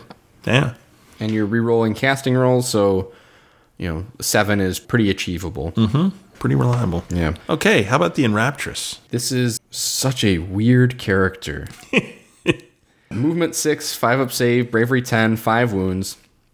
The Infernal Raptress is a range support character of sorts. Mm-hmm. They have to pick between their two shooting modes every time that they make attacks. So- Sounds like Noise Marines in 40k. yeah, kinda. they have uh. either the cacophonous melody or the euphonic blast. The cacophonous melody is range 18, hmm. six attacks, threes by fours, rend one, damage one. Or the euphonic blast is 24 inch range, one attack, twos by threes, rend three, damage d3. Okay. No, not hmm. bad. Useful. The support hero part of this is Discordant Disruption. Reroll success in casting rolls for enemy wizards that are within 24 inches of any friendly models with this ability. Wow. In addition, if the rerolled casting roll is a double, that wizard suffers D3 mortal wounds after the effects of the spell, if any, have been resolved. Wow. Nice. In addition, this model can attempt to dispel one endless spell at the start of your hero phase in the same manner as a wizard. If it does so, add one to the dispelling roll. Man, that's pretty sweet. Yeah, and you know, they keep some of these enemy models in check and relatively inexpensively at 150 points. Mm-hmm. You know, to keep your enemy wizards from maybe thinking twice about what spells and when they're going to cast them. Not a bad investment. And then next up, we've got the mask, Dan. Yeah, here we go. The mask. I like the mask. before we get into many, many, many heralds of Slaanesh. Yeah, but I really like this. I think there's some utility here with the mask, Yep. especially if you use some other th- do some other things that we'll talk about eventually. So the mask is 10 inch move, five wounds, five up save, 10 bravery, has one attack profile, which is range one, six attacks, three by fours, minus one rend, one damage. Now it's got a few uh, abilities. The first one is the Staff of Masks. Mm-hmm. At the start of your hero phase, you can either add D3 to the attacks characteristic of this model, making it 9, up to 9. So it'd be 6 plus D3. Yep. And until your next hero phase, or heal D3 wounds. Nice. It's good that you can make that choice. I like that. Uh, the Endless Dance. This model is eligible to fight in the combat phase if it's within six of enemy models instead of three, and can fly and move an extra three inches when it piles in. My gosh, man, this thing can get locked in pretty easy. Brenda. Yes. I mean, if it's moving an extra three on the pile in, depending on where you are on the board, whatever, you may not even need to charge to engage. And most of the time you're not. Yeah, that's really nice. And you use her to kind of pin an edge, fight mm-hmm. big units. She's quite, quite good. And in addition, on the Endless Dance, you can reroll hit rolls for attacks made by this model that target an enemy unit with a move characteristic of 10 or less, which is a lot of units. And you can reroll wound rolls for attacks made by this model that target enemy units with a move characteristic of 5 inches or less. Wow, okay. Pick your target and go for it. That's really good, Brendan. Yes. You can do some real uh, picking off stuff. Yeah, so the mask is 130 points. And And is you- a demon. Can you say depravity? I mean, if it's going to go and pick off pieces of units, man, that's really good. Yes. That's really, really good. Now, the other thing here, Brendan, and this is just a technical question Sure. for you. You can't retreat and charge. Correct. You can't do that. But if this unit is engaged, You can retreat and pile in six inches. right, so you could still re- effectively retreat and charge with this unit because Yes. of that distance. Okay. Yep. Yeah, nice. All right. You can run and still charge, which is great. And then each time you allocate a wound or mortal wound on a four up, it's negated. So it's got a five up, four up save. Nice. That's great for 130 points, man. That's really nice. 130 points. You can hand out a locus of diversion from the mask, which is less good right now because you have to be within one inch at the end of the charge phase in order to hand it out. Before, you had to just be within six inches. Yeah, it was six inches at the end of the charge phase. So you would just keep the mask outside of range. You would hand out the debuff to somebody else and then pile in six inches you know, somewhere else as well. Okay. Just like Syll'Esske, this is an excellent candidate for invaders. If for no other reason than the mask is 130 points, she's going to do some fighting, she's going to generate some depravity for you, uh, but then eventually this model is just going to die, and you'll get a command point for it. Yeah, there you go. And if your opponent wants to dump a ton of energy into getting rid of the mask, cool, more power to them. Sure. You But- get the command point that brings this model's cost down to 80 points. Mm-hmm. And you might be able to pull off two or three or four depravity points if you play it right. Sure. By wounding units, go to another unit, wounding that one, not killing anything. Yeah, the mask is a high return investment in your Seems to army. Yeah, very nice. Okay, we're going to go into the heralds, and there's Yeah. a bunch of them. It's a battery of them. So Yeah. we'll we'll bunch. cover the things that are new when we get there, and then when we say things are same as same, They will be. yep, they just are. Why don't you cover these, Brendan? Because you're much more familiar with these than I am. Mm. So all of these are some version of a Herald of Slaanesh. The mm-hmm. first one is the Vice Leader. This is the Herald of Slaanesh on foot. Uh, movement 6, 5 up save, bravery 10, 5 wounds. They have the Ravaging Claws, which all of them have pretty much in some way, shape, or form. I think the only one that doesn't is the Blade Bringer. And these ravaging claws are all the same as they were on the mask. The profile's the same. Essentially. One inch range, six attacks, threes by fours, rend one, damage one. Okay. Cool. They had the lightning reflexes, which is a slightly worse version of the mask. you get a five up against wounds or mortal wounds instead of the four up. Lithe and swift, you can still run and charge. Is a one cast wizard, which is acquiescence. And acquiescence is a spell that a lot of these characters know. They are all named the same, and you are allowed to cast acquiescence as many times as you want, as long as you have, you know, casters who can do it. You do not have to abide by the rule of one in this particular instance. So, acquiescence is a casting value of five. If successfully cast, pick one enemy unit within 18 inches of the caster. that is visible to them. You can reroll hit rolls of one for attacks that target until your next hero phase. Cool. And acquiescence is the same for all of them. yes. Yep. Yep. Same Yep. yep. spell. Okay. Exactly the same. So the Bladebringer, Herald on Hellflayer, is a Herald of Slaanesh on a Hellflayer chariot. Now I'm going to keep track of the total number of attacks they have, that, just to Hmm. kind of compare. So this one has 16 total attacks. This Yes. model. Okay. That's correct. Oof. Uh, movement 12, 4 up save, bravery 10, 9 wounds. So Ravaging Claws, same thing. Uh, it has Piercing Claws and Flensing Whips, which is 2 inch range, 6 attacks, 3s by 4s, rend 1, damage 1. And Poison Tongues, 1 inch range, 4 attacks, 3s by 4s, no rend, damage 1. Okay.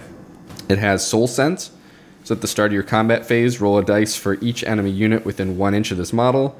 On a 4 up, that unit suffers D3 mortal wounds. In addition, for each 4 up, add 1 to the attacks characteristics of this model's melee weapons until the end of that phase. Jeez, that's 19 attacks from one model, Brendan. That's per profile. Yeah. But you roll a 4 up for every enemy unit within one inch.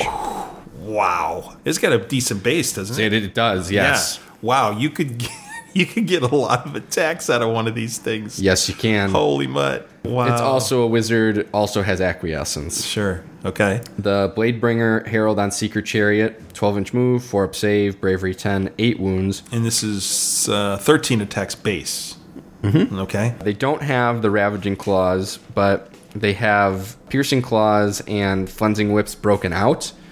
The Flensing Whips is uh, the 2 inch range, 6 attacks, 3s by 4s, rend 1, damage 1. And then the Piercing Claws are the same as the Ravaging Claws. It's just 3 attacks. Okay. They have four poison tongue attacks, same as the Bladebringer. Mm-hmm. Impossibly swift, can retreat and still charge later in the same turn. Great choice for God Seekers. Sure. Uh, this one has mutilating blades, so after it finishes a charge move, roll a dice for each enemy unit within one inch. On a two up, that unit suffers D3 mortal wounds. Impact hits. All right. Exactly. As a wizard, also has acquiescence. Okay. And then it culminates in just the nonsense machine that is the Bladebringer Herald on Exalted Chariot. This thing, Brendan, this thing has 23 base attacks. It is also two It's Seeker Chariot kits smashed together. It's insane. It is a nightmare to build and even worse to paint. Oh, God, that's insane. But it is really, really stinking good, right? This is one hero. The Bladebringer Herald on Exalted Chariot is mm. 250 points, and it is worth every single point you can spend. okay. 10 inch move, hmm. so it is a little bit slower you know, than its peers. Fine. 4 up save, bravery 10, 10 wounds. Mm-hmm. It has flensing whips, 6 attacks of that, 9 piercing claws, 8 poison tongues. I might. It has excess of blades. After this model finishes a charge move, roll a dice for each enemy unit within 1 inch of it. On a 1, nothing happens. On a 2 to 4, that unit suffers D3 mortal wounds. On a 5 up, it suffers D6 mortal wounds. It also has Pungent Soulscent. At the start of the combat phase, roll a dice for each enemy unit within 1 inch of this model. On a 2 up, that unit suffers D3 mortal wounds. In addition, for each 2 up, add 1 to the attacks characteristics of this model's melee weapons until the start of that phase. If this thing's in Invaders Mm-hmm. and you give it the command trait, it could be re rolling all its wound rolls, Correct. which would make it a 3 up, 3 up, 3 up for all those attacks. It, Uh, mathematically. Mathematically, it would be slightly better than that, Yeah. yes. My God, Brendan. That's crazed. Ooh-wee. Yeah. And Wow. it's also wizard and also knows acquiescence. Yes, of course. So remember all of these war scrolls because there are non-hero versions of them that we'll talk about a little bit later. Okay. But next, Is Mortals. Mortals. And we have our buddy Glutos. Yeah. aka Fatacros. Yeah. Yep, that's what he's being called. So, astounding model, of course. Very, very cool, but so interesting uh, how they, in one of the functions, we got the companions similar to Katakros. Yep. Which function in a similar way. But man, Brendan, he is just amazing. And he's so, in his own right, he's a very powerful model, but he's so good at buffing this army Yes. especially mortals, but but this army, and he is I think he's a little high on the point side at hmm. 400. yeah, but I don't think he's too far off. No, and he's reasonable for this large a model. He's a reasonable movement. It's eight down to four. He's got 18 wounds with a three up save, Brendan. That's really survivable. Nine bravery. He's got four different attack profiles. Now you're going to lose a lot of them as he takes wounds. The first one is the Great Blade, and all these are one inch range. Uh, Great Blade has three attacks, three by three, minus two, two damage. He had the Flaying Scourge, his two attacks, three by fours, no rend, one damage. Sacrificial Dagger is one attack, four by threes, no rend, one damage. And then the Crushing Claws, which go from six down to three attacks, three by threes, minus one, three damage. Oof. Yeah. Man, okay. So that's what all those are. We've got a bunch of companions. We've got four, three companions, right? Yep, three of them. Yep. As the uh, Glutos suffers wounds, these people go away. The priestess goes away first, and Then the Lash Master. yeah, which is kind of sad because she gives a really, really good save.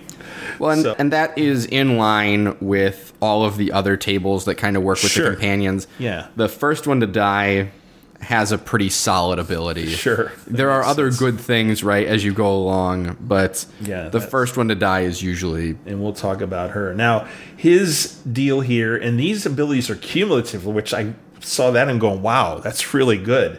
So each one of these, the Grand Gourmand, because he's eating a meal, you know, he's got the different courses in the meal. So battle round one, he has the aperitif. He adds one to bravery characteristics of mortal hedonite units within six inches. That's not wholly within, it's just six inches. right, effectively making him Yep. bravery 10. And you will notice that this stuff, most of it, not all of it, but most of it's mortals. So fair enough, he is a mortal. The starter, which is battle round two, this model can run and still charge.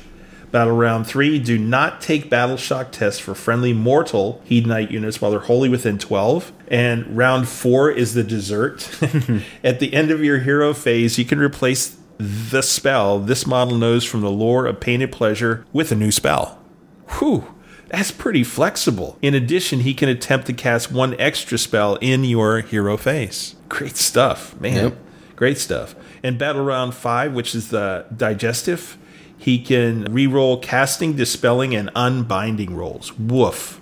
Man, really nice, Brendan. Yeah, that one comes a little late for In me. the- but having it, yeah, you're right. I mean, by that time, the battle's pretty much most of the time going to be decided. But it's still nice that he gets it. You're right. It is round five. Um, Fog of Temptation. This is a really great buff yes. for everybody. So, for attacks made by enemy units within 12 inches of this model, if you've got this close to some of your own units that you want to hang around for a while, man, minus one to hit. That's great. Anything within 12, too. And notice that that's not wholly within, that's just within 12. So, very nice there. And then the Lear Stave of Lothshar. Add one to casting, dispelling, and unbinding rolls for this model. So he gets to add one for everything for the whole game. Yep. And then if you make it to turn five, he'll get to reroll stuff. Okay. But he still gets that plus one on everything before that. Uh, Yes, yes, yes. He's got three companions. Let's talk about the priestess first, just because she's got the awesome buff. And it's in your hero phase. If uh, the priestess is there, you can say that she will call to Slaanesh to protect her master. If you do so, roll a die. On a one, nothing happens. On a two up, until your next hero phase, you can roll a dice each time you allocate a wound or mortal wound, and it's a five up save. Man, nice. Yeah, That's- three up, really five good. up isn't bad. It's like a stone horn. kind of a three up, five up save. You have the Lash Master. The Lash Master gives him reroll charge rolls. And finally, the Painbringer. And if the unmodified wound roll for an attack made by this model's Wailing Great Blade is six, that attack inflicts two mortals on the target and the attack sequence ends.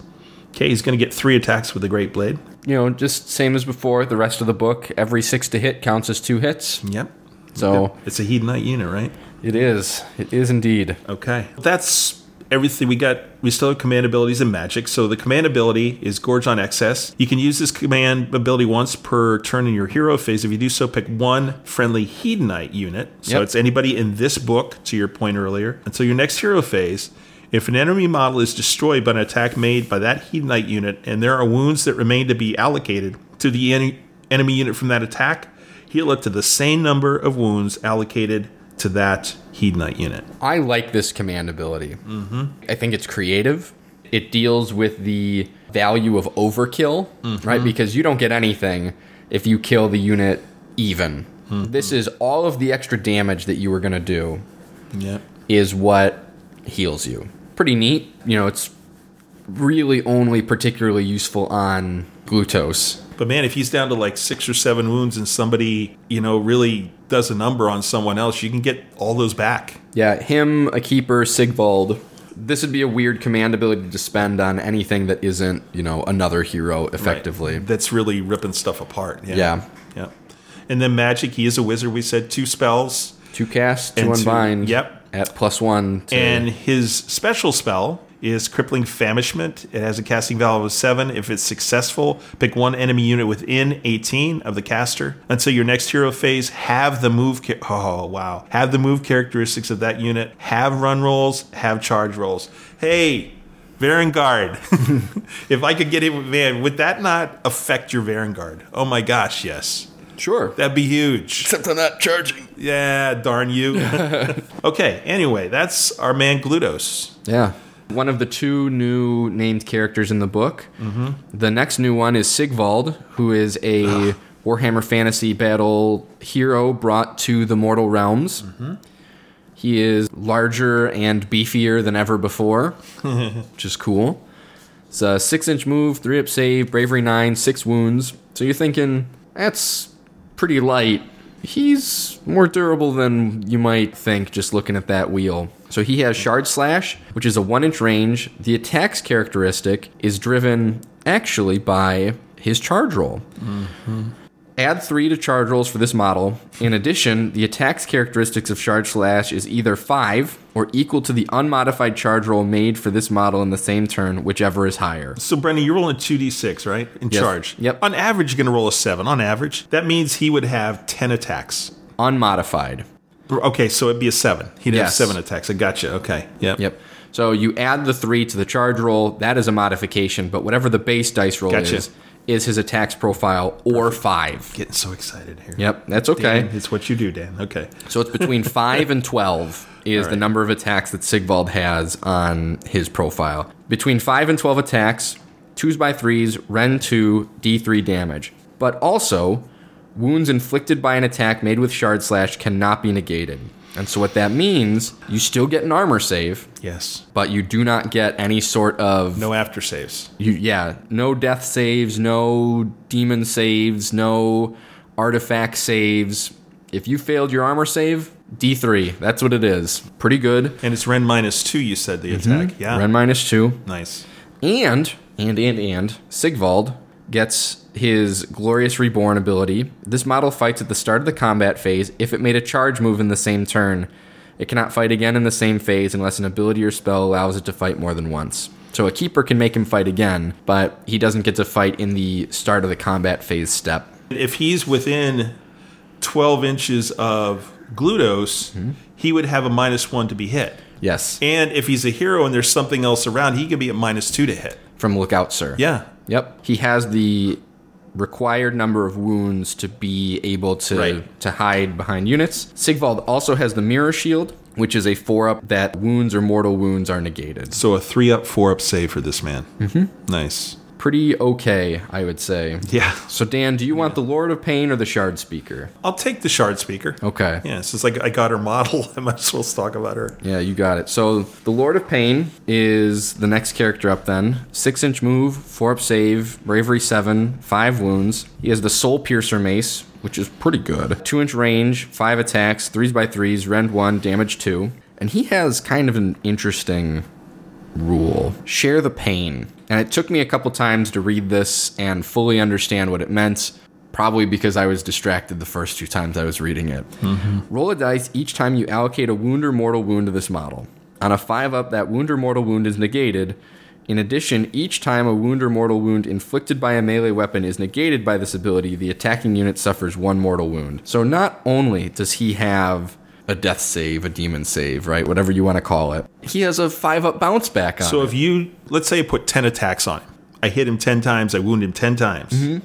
He's going to roll his dice. If three of those are a 5 up, I take three mortal wounds. Correct. Okay. Now he would die in that instance. Yes. Yes. But And then he has a command ability, Paragon of Depravity. You use this in the combat phase. If you do so, pick one friendly mortal Hedonite unit wholly within 12 inches of this model, and you can reroll hit rolls for attacks made by that unit in that phase. Not bad. No, no, Uh, no. Jeez. Sigvald is immortal if you wanted. Uh, Glutos is immortal if you wanted. Yeah. You know, there are a couple of different mortal hedonite units in here that are pretty fighty. Mm-hmm. Or you could toss it on Archaon if you were so inclined. Yeah, sure. Why not? But, you know, again, the limit is mortal hedonite. So, Dan, tell us about the Shard Speaker. Yeah, neat little model. And I love this War Scroll. Yep. This is going to be such an absolute linchpin of armies Okay. that want to specifically leverage mortals, but even demons benefit. And I want you to tell me about it after I go through the war scroll. I want you to tell me why that is. Okay. Okay, so the shard speaker is six inch move, five wounds, five up save, seven bravery.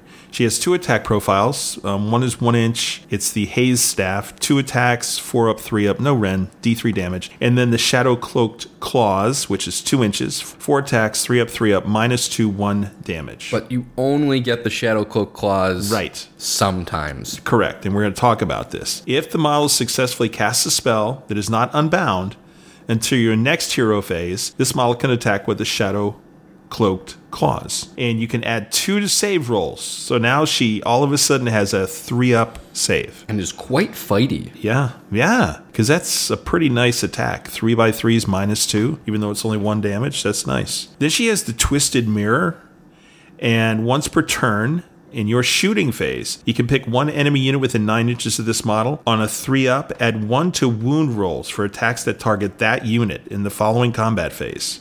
Same unit cannot be affected by this ability more than once per turn. Wow, Brendan. It's kind of like a Tau uh, target lights. Oh, yeah. Laser markers. Yeah, yeah, marker lights. That's what it is. That's pretty cool. And it adds 1 to wound rolls. In the combat phase. Yep. Yep, which are Now you- unusual. You got to be kind of close, but that's not necessarily a terrible thing. No, not at all.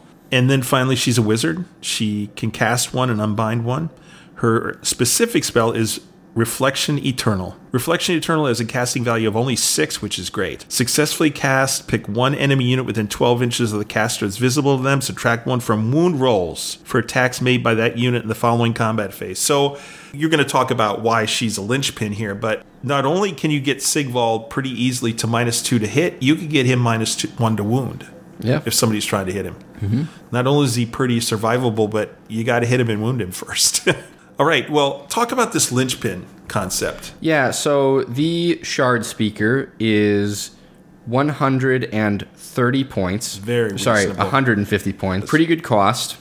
Just like the rest of the book is, you know, is relatively squishy. You have a means of making them less so. The ability to add plus 1 to wound and the ability to hand out minus 1 to wound even has the shard speaker to me as a model that should be considered as an ally in mm-hmm. books that can take Slaanesh allies.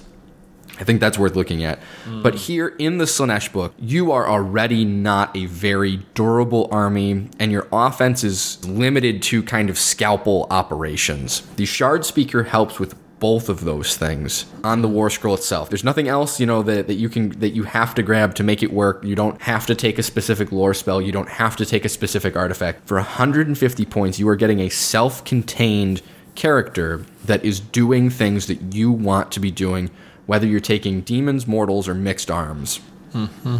And, you know, even pairing it with into other armies as an ally, pairing the Shard Speaker on top of a unit like Be'lakor, who also has a spell to hand out minus one to wound at, you know, 240 points with another 150 points, you're invested 390 points, which is a sizable thing. I'm not going to sit here and be like, oh, oh, it's only a fifth of your army. Between the two of them to be able to hand out two separate minus ones to wound or focusing it into minus two into a unit that your opponent has poured, I don't know, let's say 600 points or something like that to reduce their effectiveness.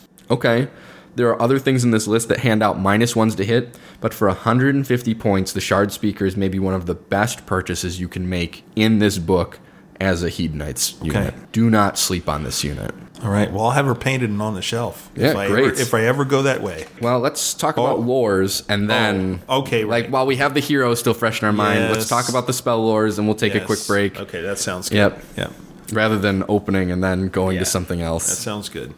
Okay, so spell lores. Yes. There's some fun stuff in here. Yeah, so you have three spell lores one for demon heroes, uh, one for greater demon heroes, and one for mortal heroes. Mm-hmm.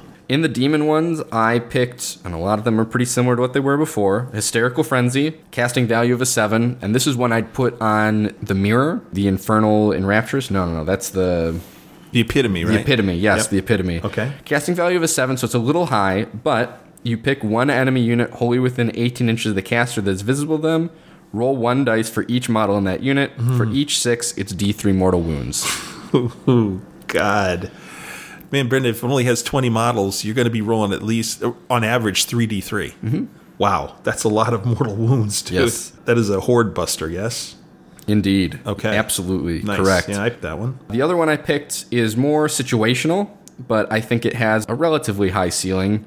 Phantasmagoria, Mm. casting value of a 7, pick an enemy unit within 18 inches, roll 6 dice for each 5 up, subtract 1 from the unit's bravery characteristics to a minimum of 1 until your next hero phase. So, what did you take? I took the Hysterical Frenzy and then I took the Pavane of Slaanesh. Okay. The Pavane has a casting value of 7, so it's a little tougher to get off. If successfully cast, pick one enemy hero within 6 inches of the caster, so you have to be close, I get that, and is visible to them. Roll the number of dice equal to the hero's move characteristic. For each 5 up, that hero suffers 1 mortal wound. So, you know, on average, 6, 5 or 6 wound hero, you're probably going to get a couple of mortals. Eh, I'll take that. It's based on the move characteristic, Right. So, they don't have to be big or anything like that. but They just have to be fast. Right. So 12, a lot of heroes have 12, 14 inch move, and it's not a 6 up, it's 5 up, too. So, yep. Okay. Mm-hmm. got a you. few. Yep. Then the greater demon one, Dan. Which one did you take? Paths of the Dark Prince. It's a good one. Yeah. It's casting value of 7 again. If successfully cast, the caster can fly. It's so Mm-hmm. sweet. That is nice, man. A flying, flying uh, seeker. Keeper. Or keeper. I keep Yep. saying seeker. Yeah, there's another unit called Seeker. Because I like seekers so much, probably. So a flying keeper, man. That's really scary to think about. Right. And you don't have to be God Seekers to get it. With the loss of the Thermal Rider Cloak, this is a spell that you're gonna you're gonna see people taking quite a bit. Mm-hmm. The other one that I think you're gonna have, in the interest of sharing the the good things in here, I think all three of the greater demon ones mm-hmm. are useful. Yeah. Slothful Stupor, casting value of a seven. If successfully cast, pick one enemy hero within 12 inches of the caster that is visible to them. Until your next hero phase, that hero cannot use command abilities and cannot run or attempt to charge. Wow. nice. Useful, very useful. Yeah, Just sit there. Yeah. The progeny is good as well, but you know we picked mm-hmm. our one each. So then the mortal one, Dan. What did Battle you? Battle Rapture is Okay. I picked. It has a casting value of 5, so it's very reliable. If successfully cast, pick one friendly mortal Slaanesh unit wholly within 18. So mortal Slaanesh could be somebody out of slaves. Yep. Yep. Okay. Wholly within 18 of the caster that is visible to them. Do not take battle shock tests for that unit until your next hero phase. So it's kind of like you're getting a command point to give battle shock immunity, kind of a mm-hmm. thing. But if you roll a 10 or more, then you can pick three friendly Slaanesh mortal units. So instead of one. Okay. Not bad. No. I took Dark Delusions. Mm-hmm. Battle Rapture is a good one. I think I remember the last time we went through this and the lore of pain and pleasure. We just looked at each other and said, "These are all garbage." Yeah. uh, but now you actually have mortal units that Can use them. Yeah. Exactly. Sure. Dark Delusions, casting value of a 4. If successfully cast, pick one enemy unit wholly within 18 inches of the caster and visible to them. Roll 2d6. If the roll is equal to or greater than the unit's bravery characteristic, add 1 to hit rolls for attacks that target that unit until your next hero phase. Pairing that with Phantasmagoria, I think you can do something nice there. Okay. Uh, it also benefits shooting attacks.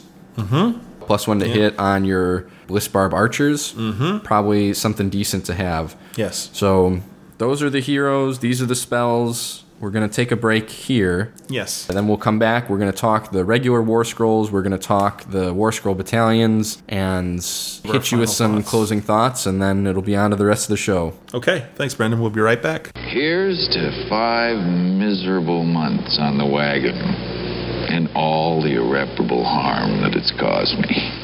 Okay, folks, we are back and we are going to talk about the regular War Scrolls. And Brendan, why don't you start us off with the Hellflayer? Yeah. So the Hellflayer, the Seeker, and the Exalted Chariots are the same versions as the Bladebringers on those chariots. They are just not wizards. and they have slightly fewer wounds and slightly fewer attacks. So the Hellflayer is 12 inch move, 4 up save, bravery 10, 7 wounds. It has the same three attack profiles, but it only has four piercing claws, threes by fours, rend one, damage one, six piercing claws and flensing whips. I think that that's a typo. Two inch range, six attacks, threes by fours, rend one, damage one. I think ravaging claws is maybe what they mean on that first one. Okay. Poison tongues, one inch range, four attacks, threes by fours, no rend, damage one. And these same profiles are basically going to flow over into the other ones. It's just going to be the number of attacks that change. And this is 14 attacks on this model. Yep.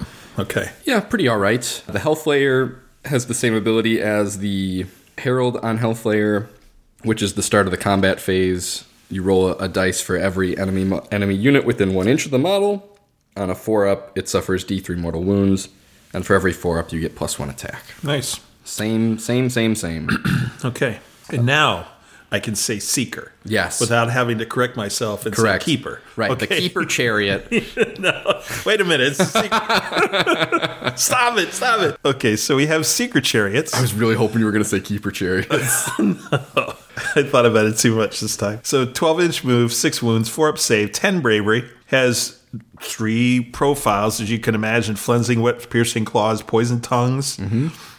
That unit can retreat. Ooh, here it is. Magic words retreat and charge. Yep. So it can do that. It has mutilating blades. After it finishes a charge move, impact hits for D3 mortal wounds. If the unit has more than one model, uh, roll a die to determine if mortal wounds are inflicted after each model finishes its charge move. This is kind of like, uh, what am I thinking? Khorne, Days Big Guys. oh, the blood crushers. Yeah, it's like Crushers. Yeah. Yeah, it's same kind of thing where you roll for each individual model. So that's it. So it's got impact hits and it can retreat and charge. Yeah, because you can take seeker chariots in units of, you know, I believe it's three. I think so. Yep. I think you're right. Yep. Up to three. which is nice. And seekers are battle line in God Seekers, mm-hmm. which Nice. pretty okay. Look, if you have the wherewithal to build and paint multiple seekers and exalted chariots, good for you. Like they're good, but you want to talk about like models that provide barrier to entry. It's these. These Okay. things are a nightmare. Good, but then the exalted chariot is just like the herald version. It has one fewer wound. It has fewer attacks. It only has four flensing whips, uh, nine piercing claws, eight poison tongues. Oh, so it only has 21 attack. Yeah, just a, a paltry 21 attack stand. Just, That's insane. I, you know, you're, you're wasting your time rolling these dice. Has the same thing excessive blades, impact hits for each enemy unit within one. On a one, nothing happens. A two to four is D3 mortal wounds. A five up is D6. Pungent Soulscent, which is the same as the Hellflayer, except it triggers on a two up. Chariot's are pretty good, Mhm. Seems so. but you gotta have the The painted model on the table. Yes. And that might take you a while, is what you're saying. You It- might give up after the first one. There's definitely some patience involved in it. I build models for people from time to time, you know, for a nominal fee. And this is one of the kits where I charge a lot more uh, to build. Do with that what you will. Okay. I'll let you talk about Daemonettes because I want to talk about the next one. All right, cool. So daemonettes are your base demons in a Hedonites of Slaanesh army. They are six inch move, five up save, bravery 10, one wound. It's 110 points per 10. They have one attack profile, the piercing claws, one inch range, two attacks, fours by fours, rend one, damage one. This is one of the rare units that can get up to above 20. To get sixes to hit are three hits as opposed to just 2 mm-hmm. The champion called the Allure has one extra attack, so there are three attacks instead of two. Your standard bearer, one in every five, can either be a Daemonette banner bearer or a Daemonette icon bearer. The banner bearer lets you reroll charge rolls for this unit. The icon bearer, unmodified battle shock rolls of one. Uh, you can add d6 models to this unit, and no models flee from the unit in that phase. It's just like most demons. Yep. Yep. Same as the Khorne one, same as the Nurgle one, same as the horror one. Like, Good. I'm glad it's consistent. Yeah, that is good. They have a horn blower. One in every 10 can be a horn blower. If the unmodified roll for a battle shock test for an enemy unit that is within six inches of this unit while it has a horn blower is a one, the battle shock test must be re rolled. Nice. Daemonettes can run and still charge. So number one, they can re-roll charge rolls and mm-hmm. they can run and charge. Correct. Nice, really good. If you feel like dumping some, you know, a command point in them to make it a six, you know, they're a 12 inch move with a re rolling charge, which is not bad. In Godseekers, you're getting plus one. Mm-hmm. So as you read all these things, right, you know, there are different heroes that orient you towards being invaders. And then there are some units that orient you towards running Godseekers.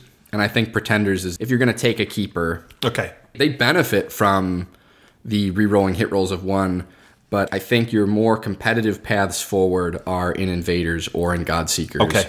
Fiends, Dan. This is a unit I Oh, I really like these guys. yeah. There's 60 points each, and they come in units of three for 180 points. Mm-hmm. They, They are, are great. They are really nice. They have so much potential uh, with buffs and other things. So they're 12 inch move, so they're very respectable, very fast. Four wounds, five up save, 10 bravery. They have two attacks. They have deadly pinchers, which is one inch, four attacks, three by threes, minus one, one. And then they have the barbed stinger, which is two inches, one attack, three by threes, minus one ren, and a special attack called deadly venom. And we'll talk about that one right away. If the target of an attack made with this barbed stinger has a wound characteristic of one, damage characteristics one.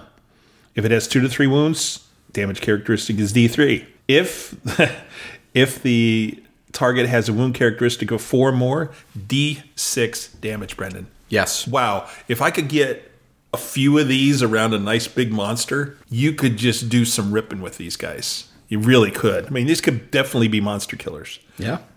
With that kind of potential anyway. Sure, swingy because it's D6, but get enough of them, you're going to get those sixes. Uh, so that's the attack, the melee weapon profile. The Blissbringer adds one attack to the characteristic of the Deadly Pinchers, Crushing Grip. If the unmodified wound roll for attack made with the Pinchers is a 6, the weapon has a damage characteristic of D3 instead of 1. Again, buffing up that damage potential with these mm-hmm. guys. Disruptive Song, this is great. Subtract 1 from casting rolls for enemy wizards if they're within 12 inches of any friendly model with this ability. And Soporific Musk, subtract 1 for hit rolls for attacks made with melee weapons that target this unit. If it has 4 or more, subtract 1 from wound rolls as well. So subtract 1 from hit and wound rolls. Yeah. Survivable, powerful, fast. They're not inherently survivable, right? Hmm. At five up save, at four wounds. If you're just looking at the wheel in the corner, Right, that's it. But with this buff, the Musk buff, you could have a buff from other things because we are talking about Slaanesh. We've already talked about some of the leaders that can provide buffs. There's spells that can do that. There's a lot of other ways to get these guys. Right, and you are made survivable by making your opponent less effective. Mm-hmm.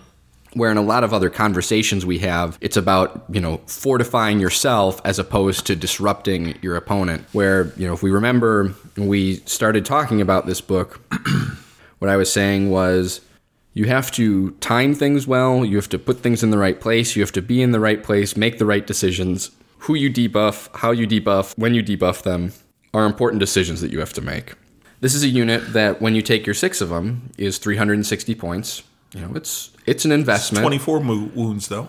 It is 24 wounds, but you can, they're fast, put them where you want to put them. You can have them fighting the things that they're going to be good against. You don't want to chuck them into a horde of guys. No. That's not what they're good at. Put them into the enemy units that mean something. Have them hit an edge. Bring a keeper alongside them. Force them to not be able to pile into you. Keep the return to a minimum. But these are difficult, specific decisions that you have to make. I think Fiends at when you look at it as 60 points a model is pretty good. I think some of the things that folks don't like is that you have to buy them in packs of 3 mm-hmm.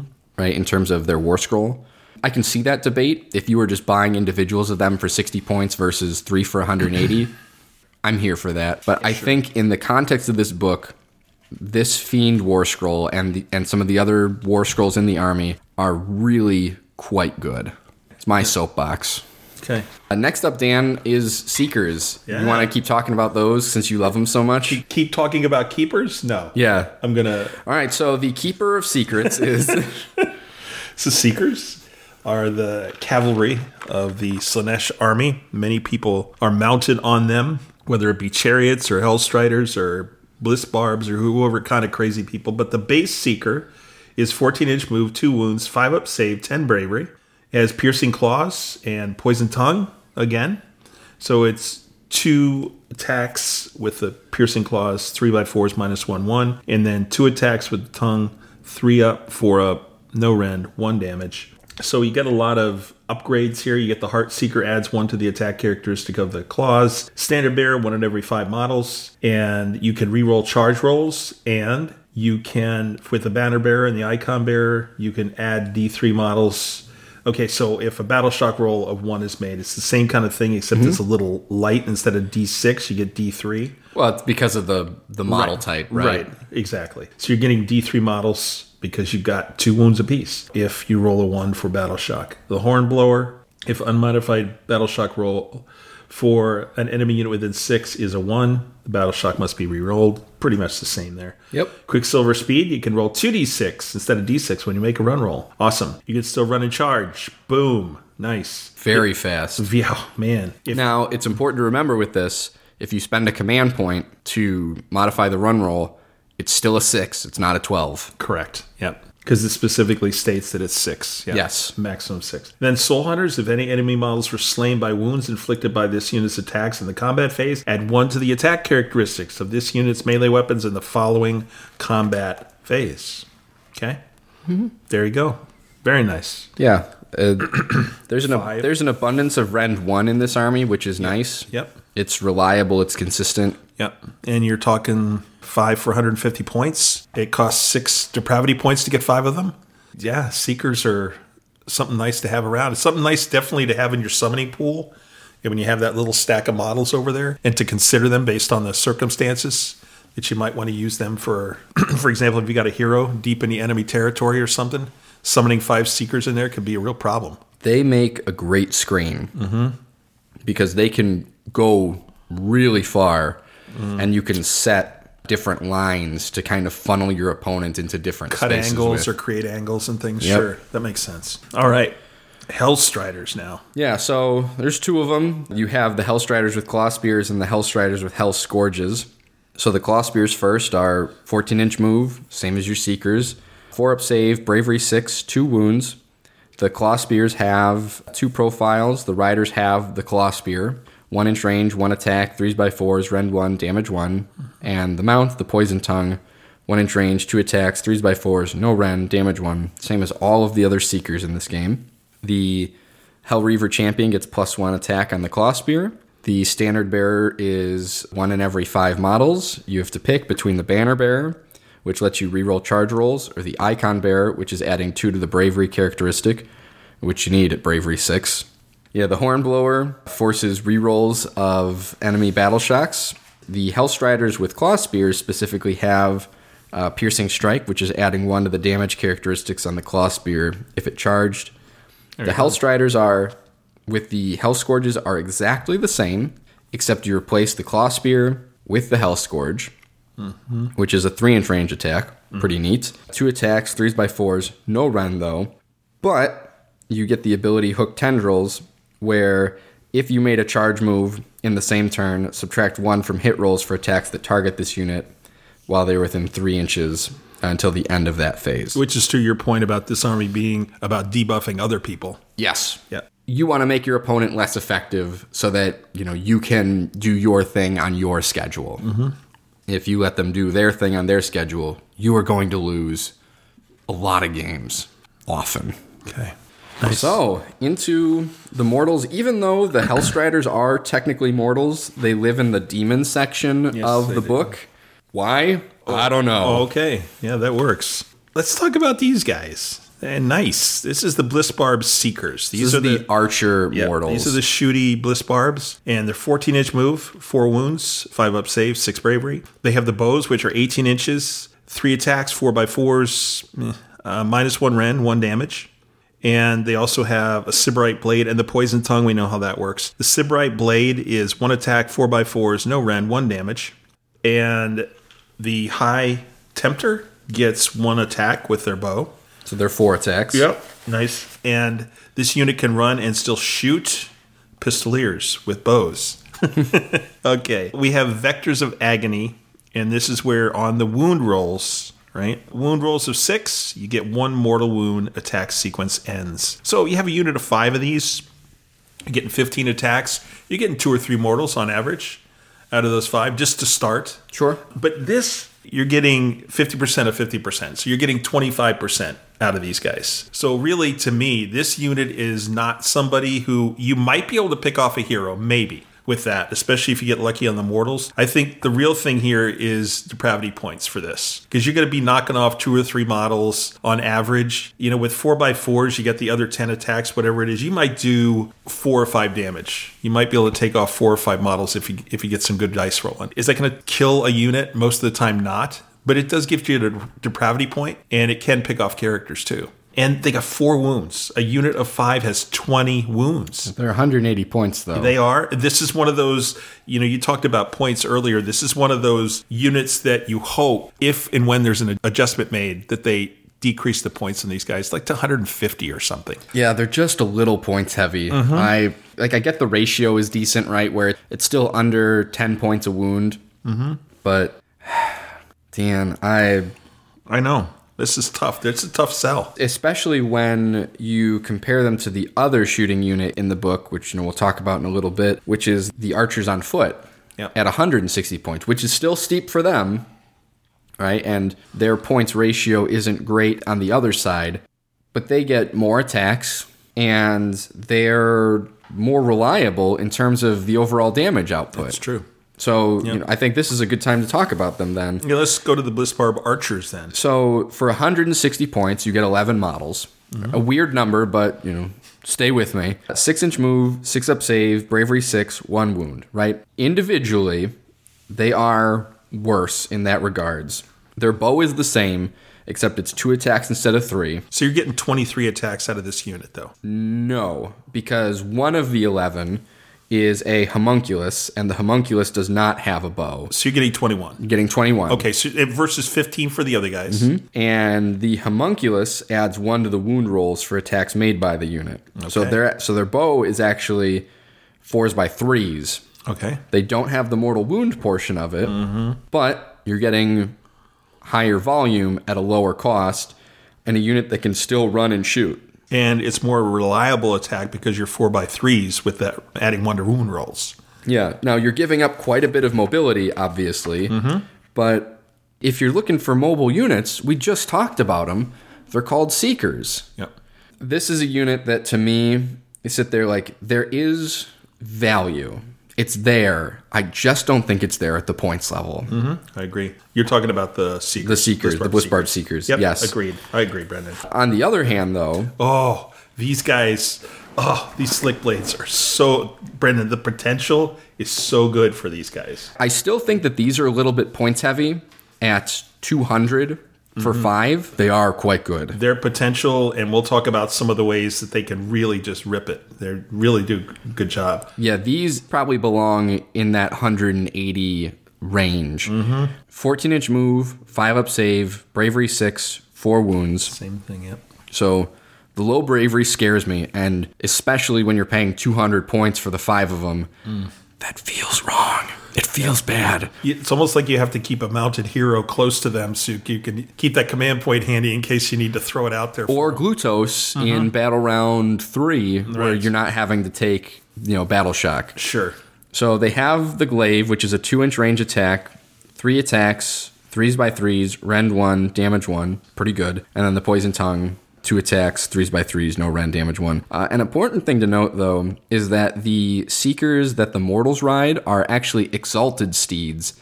Dif- they are different steeds than the steeds that other models ride in other places. So that's why you can have both of those in the same place. They're and they like have- giant seekers. I mean, they are exactly yeah. yes. They're ginormous seekers. Uh, the champion gets plus one attack to his glaive. Good. They can reroll charge rolls. You know, your movement 14, you're, you're going to be getting places. They can't run in charge, but rerolling charge rolls is pretty good. And when we get to one of the battalions, re-rolling the charge roll may not even matter. So we'll talk about that then. Yeah. Their special rule that they get is decapitating strike. If the unmodified wound roll for an attack made with a glaive is a six, It inflicts a mortal wound in addition to any normal damage, Which is really nice instead of stopping the sequence. Mm-hmm. Wow. which you would have kind of assumed was going to be the case since it was all damage one, but an extra is welcome and quite nice. This is a unit I really like. I still think you can and should run it at the points level it is, but it's not it's not where it's supposed to be unless there's something in AOS 3.0 that we just aren't cognizant of and then and maybe it'll make sense, right? But uh, present state, present time, mm, Yeah. eh. Okay. Do you want to talk about Twin Souls or Painbringers, Dan? I'll talk about the Painbringers. Okay. Because I have some opinions. the Painbringers are the big armored guys, big tough. Something that Slaanesh has certainly needed is a tough stand up and fight type of unit. Not fragile at all. So it's six inch move, two wounds, four up save, seven bravery. The Wicked Scimitar is the weapon, two attacks, three up, three up, minus one, one damage. It's very respectable. The Painmaster adds one to the attacks. So a unit of five, I believe they come in units of five. They would have 11 attacks. Dance of the Wailing Blade. If the unmodified wound roll for an attack made with this melee weapon is a six, that attack inflicts one mortal wound on the target in addition to anything else, remembering that their attacks also Potentially explode, Yeah, yes. potentially explode. Now, the Painbringer shields, you can reroll save rolls for attacks made with melee weapons that target this unit. Okay? So now that four up mathematically becomes a three up. And these guys become essentially a three up. These guys become even tougher. Uh, so this is a tough unit. I mean, think about this book and how many units have, in effect, a three up save. Not a whole lot. This army has never been known for its toughness. No, certainly not. And they become battle line if your general is uh, a Lord of Pain. Sure. Which is Okay. Yeah. They're battle line if, because you only have one battle line- in this book, one pure battle line. yes, That's it, is the daemonettes. yeah. And then the rest of your battle line ifs are archers, your Hellstriders of both varieties. Mm-hmm. You know, battle line if based on heroes for the Myrmidons and the Twin Souls. Battle line if as the um, Godseeker chariots in Godseekers. Okay. Now, I want to talk about the points for these guys, Brendan, is what, 150? 150. 150 for five. And I know a lot of other people have talked about this, but I just want to add my two cents with it because I think, you know, we just played uh, two games ago. You brought that Chaos just Warriors. that dirty Yeah, that's stupid Knights thing. of the Empty Throne But list. for some reason, I kind of looked at you had Chaos Warriors on both sides. Two units of five, yeah. Yeah. And it made me think about, because I'd already read kind of through the book, about what I would do if I had to make a choice. And you can make a choice because you can make Chaos Warriors Slaanesh, give them Mark of Slaanesh, bring them into this book and into this army. Would I take Painbringers or would I take Warriors. warriors okay and i was thinking like okay we're talking points here and just what's more effective for the points and if you're talking competitive lists if you want to you know really get the most out of your points i could take 10 of these guys For 300. points Yep. but i could also take 10 chaos warriors and a chaos sorcerer for 310 points that chaos sorcerer number one would give me re-rolling saves and he would give me The spell is reroll hits and wounds. Reroll hits and wounds. Thank Yeah. you. Yeah. Again, mathematically, that's an improvement of plus one. But I just think for the points, I would have a hard time justifying taking 10 of these, or yeah, 10 of these, Five of yeah. 10 of these versus 10 Chaos Warriors and a Sorcerer. And you get more utility out of the Sorcerer as well. You, you got a Sorcerer, you got a Spellcaster there. And thinking about the fact that those Chaos Warriors also could have a 5 up after save with their shields, a Yep. mortal, mortal wound save. Boy, I don't know, Brendan. I think it's tough to justify these guys. As cool as they are, the models are awesome. They're a great addition to the book, but Cool models. They do cool things. 150 points is a steep price. The thing that jumps out to me about them is a lot of this stuff that we're looking at here that's new Mm-hmm. reminds me of when the Vanguard Chamber of when Stormcast came out. Mm. Where everyone looked at it and they're like, yeah, this is neat. But like, how do I justify taking a lot of this stuff over Mm. Yeah. other options I have available to myself? sure. you know, like if you want to run Painbringers, cool, more power to you. It's a cool war scroll. It does cool things. Absolutely. I think there's just better options available to you. Yes. Agree. If I had to pick, you know, Painbringers are probably a unit that should be about 130 to 120 points. I think that's probably a, a good place for it where, you know, they are objectively better than five Chaos Warriors. You know, Chaos Warriors are 90 points right now. 40 points more. Okay.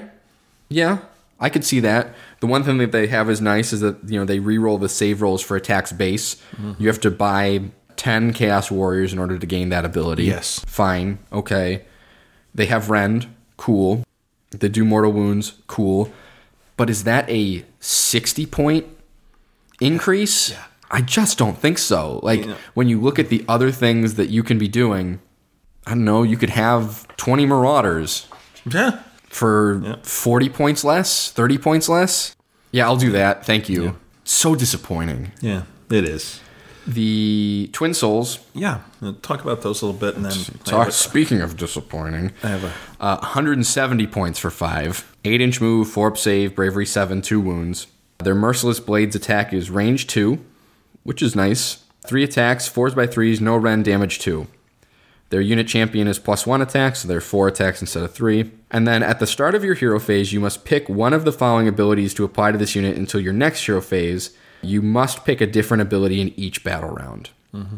So you have to alternate. The first of them is Ego Driven Excess. You can reroll hit rolls for attacks made with melee weapons by this unit. Mm-hmm. And the next one is Fiendish Reflexes. Roll a dice each time you allocate a wound or mortal wound to this unit. On a 5 up, that wound or mortal wound is negated. Yep. Cool, man. I'll take 10 Chaos Warriors Yeah. and be 10 points more. you know the the one thing that I wish they had done here is because you have to pick one of these and then whatever you pick that sequence is locked in. Mm-hmm. This should be situational. You should have the option every turn of being able to choose what these guys do. This should be like Necropolis Stalkers. yes. Where you get what four? You have four different stances or whatever it is. Sure. Even if it's just these two stances. Oh yeah. Maybe you want to go defensive early in the game, or you want to be more offensive early in the game, defensive later. Then you could choose that. It just doesn't make any sense to me that it would be alternating. Like it just doesn't. I, don't get that. Yeah. It's very non-intuitive. The only thing, if I'm going to go with my and again, I'm trying to picture it on the board. If I'm going to go with my 10 Chaos Warriors, because these guys have a two inch range, you know, I might put a unit of five of these guys behind the Chaos Warriors. Chaos Warriors attack, get 20 attacks. These guys get another 15 attacks. Behind that, yeah, I don't know. Might be kind of cool to layer them like that, but it's still 170 points, Brendan. I could bring another 10 Chaos Warriors almost for that cost. Yeah. And Chaos Warriors aren't even the best unit you can take No. for 180 points. No. Mm-hmm. They're cool models. I don't like the heads of the Twin Souls, but like collectively, the Painbringers and the Twin Souls are, are cool models, but Twin Souls should be, you know, 150 points, 140 points, Yep. 170. Get out of here. Yeah, you just wonder with a few of these units, and it's these last four that we talked about the Seekers, the two different kinds of Seekers, these guys, these ground troops. You wonder what they were thinking when they came up with these point values. You really Speaking do. of things that I question, Yes. the Slangor Fiend Bloods Oh, okay. coming no, up next no, okay, year. we got those coming up. That's a whole nother conversation. I am mystified at like where we were talking about Morgwaeth last week because you know Yes. how on earth can you justify this less expensive unit that does the same thing as something else? Yeah. I did not think it was possible to make worse Bulgors.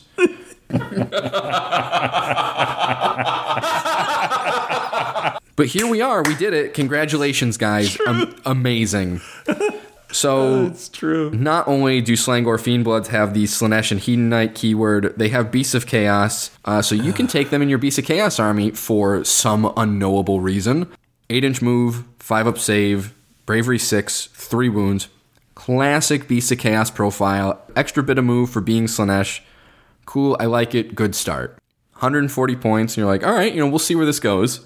Each of them have two attacks, two inch range, or sorry, the champion has two different weapon profiles. The regular guys only have razor sharp claws. Champion has those and the gilded weapons. So the razor sharp claws is two inch range, three attacks, fours by threes, rend one, damage one. Garbage. When you could have Bulgors who are damage two base. Yes. The gilded weapon, which the champion has, one inch range, two attacks, fours by threes, rend one, damage two. Fine. Cool, your champion does something neat. as it should. But Brendan, you get plus one attacks characteristics when it makes a charge move in the same turn. Neat. Cool. Fine. It doesn't fix the fact that it's only damage one and you could just take Bulgors. Mm-hmm. Oh, but you get obsessive violence, assuming that your models survive, which they won't. At the end of the combat phase, pick one enemy unit within three inches of this unit and roll a dice for each model in this unit, your unit that you're rolling for. So three models at 140 points, Yes. six models at 280. For each four up, that enemy unit suffers one mortal wound. It's not the number of dice in your opponent's unit, it's yours. Get out of here. Like, this is. We try not to be super negative on No. this show about things, but like, what are you doing? Like, it's just. Put the Minotaur profile in here Yeah. make it movement 8 and give them, you know, one of these rules and make them 160 points. Ta-da, we did it. Yeah. Fixed. I'll give my Bulgors Mark of Slaanesh and they'll be better in this army. You yes, you are better off buying the battalion, paying to defray the cost of the battalion Yes. across, you know, all the different units that you have to purchase than buying Fiend Bloods. Yes. Sad. It's really little annoying. Bit of, little bit of sadness. Yeah. Let's move on and talk about the Dread Pageant. the Dread Pageant's all right. Yeah. Which is our. It's not as good Morgan. as Morgwaeth, but No, you know, no. not everything is going to be as good as Morgwaeth. The Dread Pageant is 120 points, Mm-hmm. which you know, reasonable. Four models. Four models, six inch move, five up save, bravery seven, one wound each. But it's really only one wound each on two of them, and it's three wounds each on the other 2 Mm-hmm. So it is a eight wound unit for you know 120 points. You have one archer in there who has just the plain old archer attacks, 18 inch range, two attacks, fours by fours, rend one, damage one. Yep. Then your fiend blood, which if this was the profile for fiend bloods would have been Ugh. pretty fine. Yeah, wouldn't that be nice? One inch range, four attacks, fours by threes, rend two, damage two. That's what it should have been for those models. Yep. And there shouldn't be any issues because when you think about it, they've got claws and a gilded weapon. This has claws and a gilded weapon. This is like some halfway between regular model and a champion because you know he had like I don't know. It just Whatever. yeah. Whatever. We need to move on. One of them has the slick blade glaive. That's uh, one inch range, three attacks, threes by threes, rend one, damage one. Mm-hmm. Oh, nice. All right. The dread harpoon, which is carried by the champion, who is also three wounds, is one inch range, four attacks, twos by threes, rend one, d3 damage. Okay. Good. Yeah. When you allocate wounds or mortal wounds to the champion, a four up, it's negated. Pretty alright. And if the unmodified hit roll for an attack made by this unit is a six, the attack inflicts one mortal wound in addition to any normal damage. And it also means that the attack explodes. So mm-hmm. that attack does a mortal wound, is two hits, and you keep rolling. And in terms of melee, they got 11 attacks already. Yeah. Yeah, so they're going to probably get a couple explosions, a couple of mortal wounds. Yeah. Not bad. Not bad. For 120 points, this is a unit that you could use for something, some kind of surgical, uh, Tactical strike. yeah, whatever it is, but have a purpose for them, and they could, I think they could fulfill it, depending on what it was. I like the Dread Pageant more than I like a lot of different Warcry Oh, war yeah. bands in the game. Yeah. This is two books in a row, right? Where we're looking at it and we say, Let's talk about this. Sure. Instead of just saying it's there. Because that's what we have done. You're right. I, I hope that's the direction they stay in. Yep. Uh, that's a nice change. You know, it gives you a reason to buy cool models and paint them up and Mm-hmm. spend some time on them. And you can use them in a regular game and not feel like a total idiot uh, using them. Agreed. So then we've got three endless spells here to talk about, Dan. We do? Which one do you want to start with? Why don't you start with wheels? Okay. And then I'll do mirror, and you can finish this up with visage. Sure. So the wheels are kind of neat. It's a predatory endless spell. When you set it up, you know, it can move 12 inches, it flies. You set it up wholly within 6 inches of the caster, and it casts on a 6. The way that it works is after it's moved, you roll 6 dice for each unit that has any models that it moved across. The unit suffers 1 mortal wound for each roll that is less than the unit's unmodified save characteristic. This ability has no effect on Slaanesh units. Okay. So you want to throw this into things that have bad armor saves, and you'll do some mortal wounds to them. Kind of situational, right? Because you know it's only six dice. Mm-hmm. You know, and I guess it'd be really effective against low save heroes. It's a 50 point. Yeah, like you can very reliably get the cost back on it against you know something like goblins. You know, you've got a 50-50 shot against four up save things. Eh, it's okay. All right, so let's talk about the mirror. I like Uh, the mirror. Mesmerite, yeah, I do too. This is a cool special rule here. It's, it's it's kind of fun to see something so different. You summon it. It's a predatory spell, can move six inches, and you can summon it up to 18 inches, with it wholly within 18 inches of the caster on a six, which is a nice range. I mean, that's 24 inch range when you consider the movement. That's very nice range for a endless spell. If a unit makes a normal move within 12 inches of this model, it suffers D3 mortal wounds unless it finishes that move closer to this model than it was before it made the move. This ability has no effect on Slaanesh units, but the gaze is the really fun one. Yeah. After this model is set up and after this model has moved, roll six dice for each hero within six inches of this model. For each six, the hero suffers a number of mortal wounds equal to that number of sixes that were rolled for that hero. So, for example, if you roll one six, it does one. One times one. You're basically squaring the number, whatever it is. If you roll two sixes, it's two times two, it's four. You roll three sixes, it's nine mortal wounds. I mean, I just love that. It again, it's very swingy. But man, you roll three sixes, and you're gonna be like, yes. There's- just awesome. There's going to be one time, like if you're a dedicated Slaanesh player, right? Yes. There's going to be one time where you cast it and you cast it against some big, huge, stupid, scary, you know, Maw-krusha kind of Yeah, thing. Yeah, sure, sure. And you're going to roll four sixes. Not unreasonable. I've rolled six out of ten sixes once on Curse of Years. oh yeah, You're going to roll four out of six sixes. and you're going to do 16 mortal wounds to that Maw-krusha, and your opponent's going to look at you and go, he's dead. And you go, yeah. yeah. That's great. Huge upside. It creates board control in terms of uh, overall where things move. Your opponent's going to want to move away from it. D3 mortal wounds isn't too big of a deal. Yeah, I love the mirror. I think it's worth it. It's 60 points, so it's a little pricey, but hey, I think you can get your money's worth out of it Yeah. for sure. so, what about the visage? Yes. This is the So the Yeah, so the Visage is an interesting one. I think the mirror is the best of the three, but the the Visage I think has a home if you've got you know some extra points laying around. sure. Predatory spell can move up to eight and flies. Cast on a seven, so it's a bit of a higher caster. Set it up wholly within 12 inches. When you set it up, you can make a move with it. After it's moved, roll six dice for the closest unit within six inches of it. If more than one unit is equally close, pick which unit to roll the six dice for. That unit suffers one mortal wound for each roll of a 4 plus. Subtract one from the bravery characteristics of units that are within 12 inches of this model, and add one to bravery characteristics of Slaanesh units while they're within 12 inches of this model instead of subtracting one. It's okay. There's really kind of a limited value in it versus something like the mirror, but that's, you know, reflected in the points for 40 it. points, I think. Right. It's 40 points. The wheel is 50. The mesmerizing mirror is 60. If you only have 40 points sitting around and, you know, you don't think that maybe a triumph is going to be as useful, this isn't a terrible investment. That's one of the really nice things about endless spells is it allows you to shore up Sure. some of those extra spaces. But between this and a triumph, probably go for the triumph. Extra bravery for your Slaanesh stuff isn't a terrible, No. terrible get.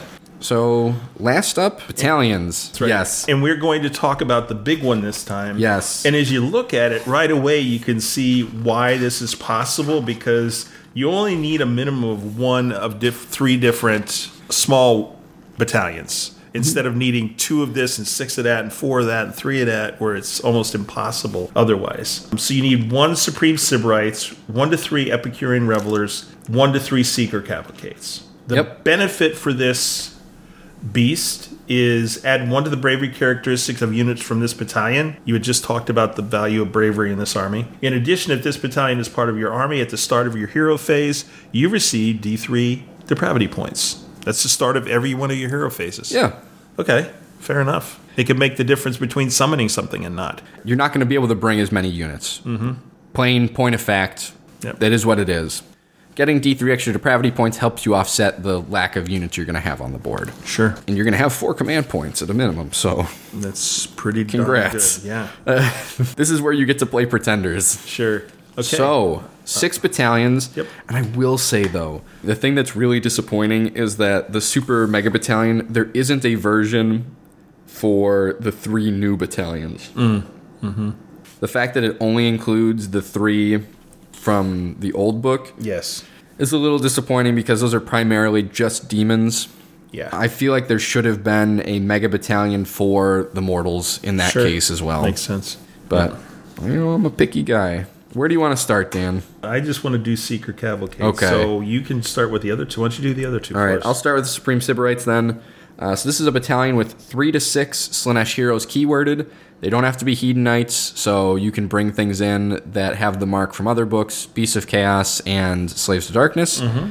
At the start of your hero phase, roll a dice. If the roll is equal to or less than the number of heroes from this battalion that are on the battlefield, you receive one command point. So this is why the Pretenders one in this is pretty garbage because you can only have one hero. Narratively, Yes. it makes sense. You know, the pretenders aren't going to have other heroes that they're going to hang around with. Mm-hmm. But, you know, Okay. this is a good battalion, though. It's already doing something that you're going to be doing. You're going to be bringing a number of heroes, anyways. If you happen to have the points to want to bring it, cool. This is a this is another good way to start generating command points in And- in an invaders army specifically. You you're going to pay for it if you maintain enough heroes on the board. Right. You're going to, and you get you get the dice rolls. You're going to pay for it in three turns. You get one command point. It's 150 points for this battalion. Well, you get a command point with it, right? Right. So that's 50 points right there. And You, you only you need two only more need two Yep, to you're get right. your effective value Okay. uh, out of it. You know, because assuming that command points are valued at 50 points because you can purchase them for Right. that amount, and you get another artifact. This is a good battalion, good cost, still very useful. The Epicurean Revelers is two to six units of daemonettes, uh, not keyworded, so it does have to be the foot daemonettes, and zero to four hellflayers, exalted chariots, or units of fiends in any combination. Uh, none of these can be the hero variety. Perfect destroyers. If the unmodified wound roll for an attack made with a melee weapon by a daemonette from this battalion is six, that attack inflicts one mortal wound on the target and the attack sequence ends. Do not make a save roll. That one is keyworded daemonette, and obviously your regular daemonettes get that. But the thing that also has the daemonettes is the chariots. I don't know why fiends are included in this. Yeah, it's kind of weird. I do not understand it. But uh, for the other units, of course. You know, cool. This is your exploding sixes to hit. Hopefully, you're carrying over a number of attacks into your wound roll, mm-hmm. and you're going to do a number of mortal wounds in the wound phase. Sure. And hopefully, your opponent doesn't have a mortal wound save against that. Makes and, sense. you know, it's neat. This is really good on the chariots, though, I can imagine. Yeah. because it's all of the melee weapons Yeah. on the chariot. Yeah, that's a lot of attacks we've talked about. Yeah. Unfortunately, you can't take regular Seeker chariots with it uh, because then I would say that this is a must have in a God Seeker's army because that's where all your battle line is coming from and you just, you know, pack it all in Sure. and go nuts. But, you know, just regular Exalted chariots are going to do a, a number of depravity points for you. Mm-hmm. This is one that I think makes sense for a lot of armies. So we have the Seeker Cavalcade, Yes. which surprisingly is made up of Seekers No. and not Keepers. oh, no, Dan. the first choice is two to six units of Seekers, Bliss Barb Seekers, Slickblade Seekers, or Hellstriders in any combination. And then zero to four of Seeker Chariots. So here you get your Seeker Chariots here. Hmm? Units from this battalion are eligible to fight in the combat phase if they are within six inches of an enemy unit instead of three. And they can move an extra six, three when they pile in. So this means, Brendan, to me, I'm picturing this. If we talked about the Slickblades and how they're a pretty decent unit. Yeah. They got decent movement, 14. So you're moving them 20 inches already. Yep. If they get within six inches of an enemy unit, they don't have to charge. Right. They can just attack during the next. They'll just take the six inch pile. yeah, they can take that six inch pile, and so that's pretty good. So if somebody's within twenty, their range, effective range, is twenty six inches. When you think about that, if you got the command point to spend, wow! And if you're invaders, you're going to have the command point probably. I would hope uh, so. I mean, that's really powerful, Brendan. And Secret Chariots, same way. You know, it's just man, it's really, really good in terms of making these seekers and the units involved with them. Now, the Bliss Barbs, we talked about that. Eh, I don't know. Uh, Hellstriders, why not? You know, but any of these guys, you're not even going to have to charge to be able to use them, and that's really powerful. Uh, not to have to to rely on that charge roll. I really like this one. It's only 140 points. Um, it's pretty reasonably costed for the mobility and the Yeah, and, and you get things that you want, which is one of those things as we talk about battalions. Battalions are great when you are already taking the units for some reason or another. Yes. And you get an extra rule to do to continue doing the thing that you want to do to lower your drops and make what you are already purchasing more effective. And first three battalions all make sense. Boy, I hope it keeps up as we uh, as we keep reading through these other battalions. I don't know. Which one do you want next, Dan? You choose. If you want to go first, I'll, I'll take any of them. Doesn't matter. Okay. I'll do the Depraved Carnival. Well, these uh, first three were looking real good. Let's see if this fourth one is as well. Three Lords of Pain or Shard Speakers in any combination. That's a price tag. 450 points plus the battalion. And three units of Blissbarb Archers. Doing the math, that's 540 more points. This is a thousand points, basically. For what? Really? I mean, seriously. Once per turn in your hero phase, you can pick one Blissbarb Archer unit. One. That unit can shoot. One unit out of the three. Sure, and if you spend another, you know, 320 points on top of it to make one of the units a 30 brick, Brendan. There's just no way. And, and, on, and let's be honest with this. I mean, that is going to be almost three quarters of your points. Almost, right? If you spend the 300 right on top, that's like 1,400 points. What else are you going to get in the army? For 600 points, honestly, what are you going to get in the army that's going to make that army viable. for being able to win a game? You just take a bunch of marauders. You could. Yeah? Yeah, I guess. You put a Lord of Pain or a Shard Speaker with them. Yeah, wonderful, you know. Boo, woo, hiss. It's 160. Well, we didn't add the cost of battalion, so that's 160 more. It just seems like a lot, Brendan. A lot of it points is. for a minimal return because we've talked about the archers being kind of average in terms of being able to do damage for the points cost. Well, the I, I like the foot archers more than I like the Right. mounted But- archers. yeah. because you can still split up their fire and Yeah, and and just chip that. off you know a wound or two from you know from a handful of different units and, and generate a bunch of points, which is good when you think about like the long term return Sure. of what it is that each unit is generating to the army in terms of what it is you're going to be Agreed. summoning. Agreed. And that's in line with what it is that you're doing with your army. But a thousand points, give or take, to shoot another time. I'll just take another unit of Blissbarb archers. Mm-hmm. Yeah. Like if that's where we are with this. Yeah, and it's 480 points. I was I was going at 180 piece, but it's still 480 points for three units of those. Yeah. Whoosh, man, craziness. All right. Do you want nobles or speed knights? I'll do speed knights. Okay. So the nobles. Oof, wow, we had a real stinker there, Dan. Let- Let's see what we got here. Nobles of Excess is three to six units of Painbringers or Symbaresh Twin Souls in any combination. You can another thousand point battalion. Uh, you can reroll wound rolls for attacks made with melee weapons by units from this battalion that made a charge move in the same turn. Brendan, Yes, Dan. seriously. Yeah. Hey, okay, I, it's fine. You know, you made a charge move, but they're slow to begin with. They're not units that you'll normally charge with, I, right? You might, You're not making contact with them until the second battle round, typically. Okay. Which is fine. yeah, I don't hate the trigger for it. The thing that I hate okay. is the units. Mm-hmm. Like, it makes sense. The combination of things there makes sense. But the points are wrong with the units to begin with, which makes all of this feel silly.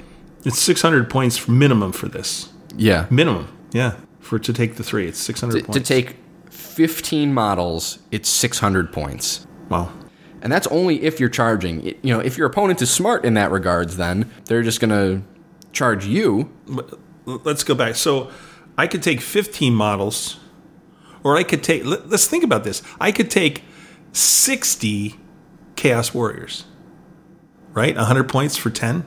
It's 90 points for 10. But, Oh, uh, No, it's 90 points for 5. For 5, okay. So I could take 30 Chaos Warriors. Sure. 30 Chaos Warriors for this cost. Wow. 60 wounds. Wow. But it's 30 Chaos. I mean, those are good, solid units, especially if you do some things with them we talked about. Would I do that? Yeah. And you'd have points to spare because you'd be getting a horde bonus. Yeah. Anyway. Okay. And even if you go the other way with the Twin Souls, yeah. it's 170 points per. Mm-hmm.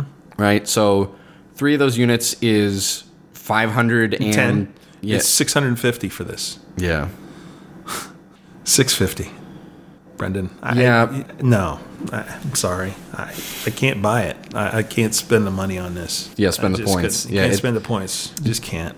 Yeah. It, it's, the mortal side of this is consistently where I'm let down. It's like, a concern. like in isolation, right? So Right. they did nail it with Glutos and Sigvald, though. I Oh, think, God, and yes. it's just the units are And the slick blades too, I think are are reasonable. They're in there. Mm-hmm. They're in the winter side of the column. So talk about slick blades because this is a battalion that lets you take them.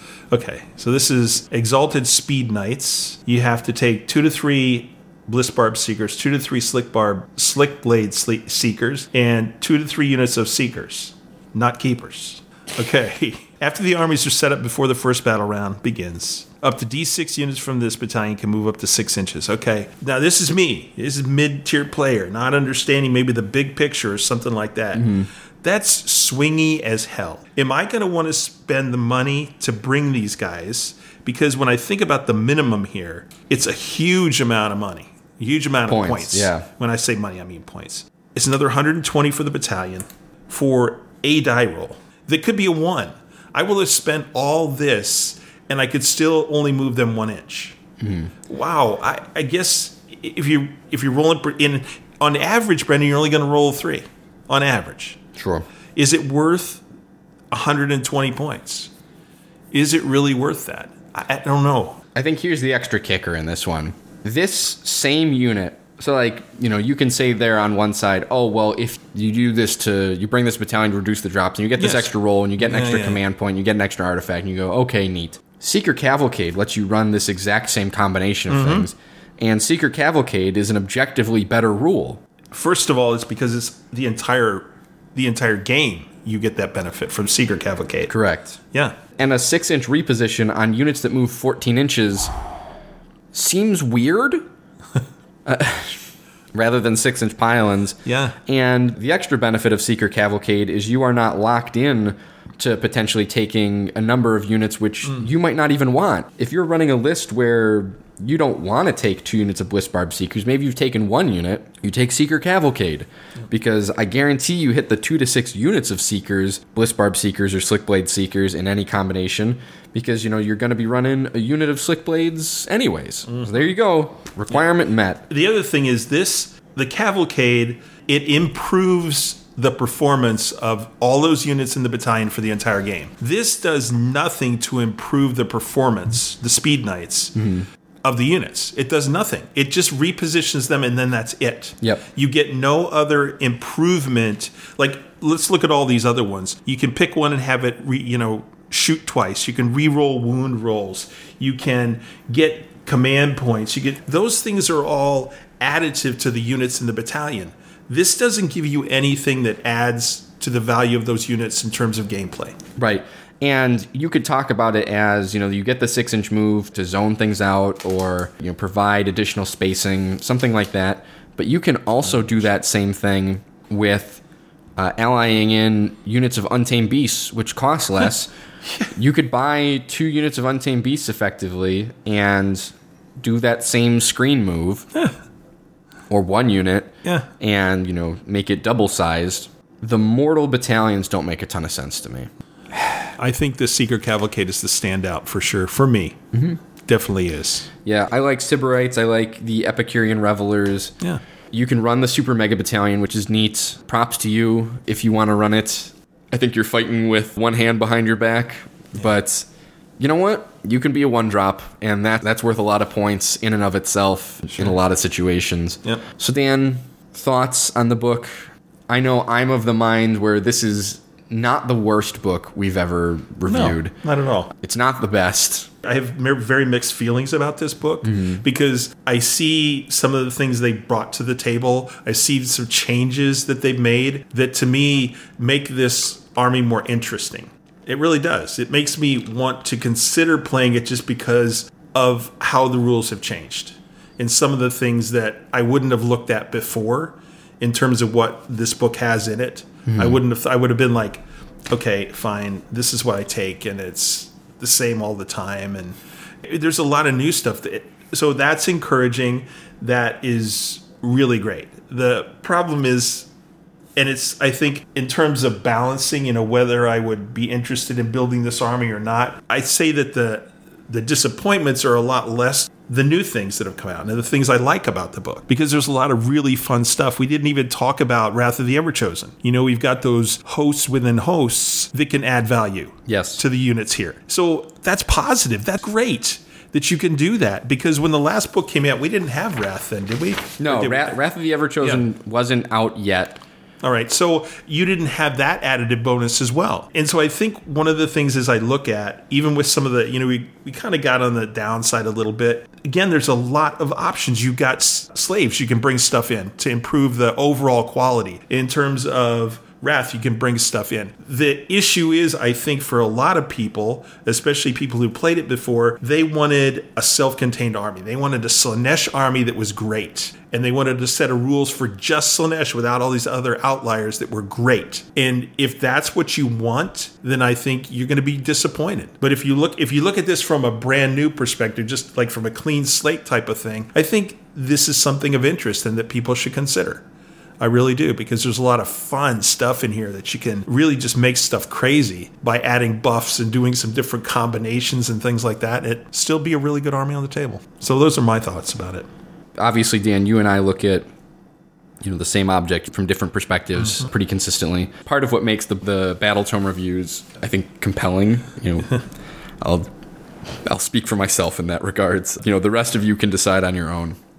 I approach this from a competitive mindset. You know, how as a player, what do I have to be worried about playing against them as a potential player? How would I build these lists to be successful? Perhaps I am of too small a mind, but I do not see a list in this battle tome that is going to win five games. I think consistently, this is just in the context of 1v1 games.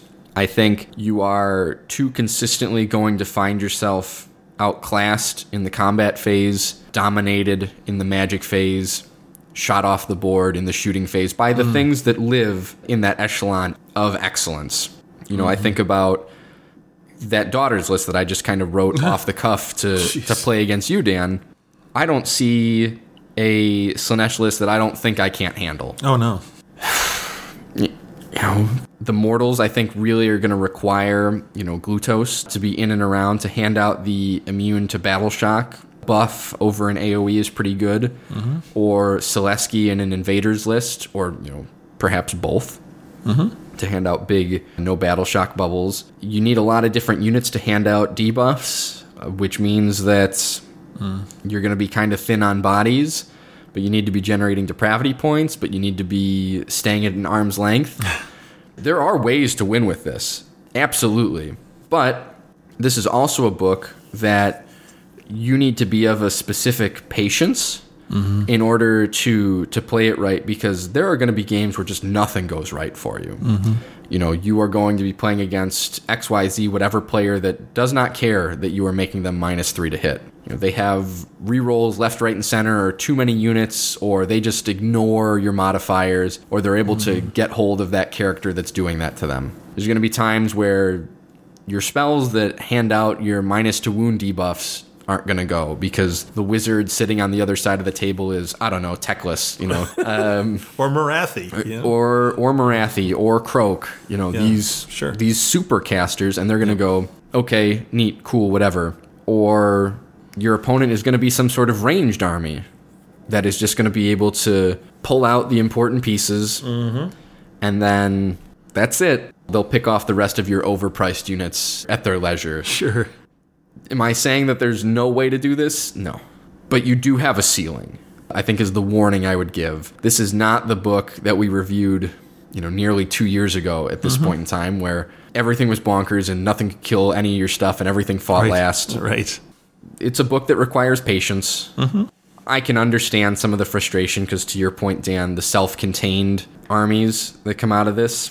I think the only one right now that really doesn't, that shares that kind of same home is Khorne. But Khorne needs help just outside. And to your point, Brendan, I remember when uh, I was listening to a review of the Nighthaunt, you know, book, and someone who was in the conversation was saying, "Well, you know, you could make these guys legion. You could put Nighthaunt and legions of Nagash and whatever." And the other person came in and said, but then it's not a Nighthaunt list. You're playing it totally different. Right. If you want to play Nighthaunt, which is how we're talking about now, playing a Nighthaunt list, then that's different. And that's kind of what I'm talking about here. Yeah, You know. because like you look at in the context of chaos, right? Because that that's the one Grand Alliance where you can pull things from other books very easily without having to do any sort of exchange in terms of like ally points or weird slots that you get. You know, you just mark things that way and you can pull them into your book.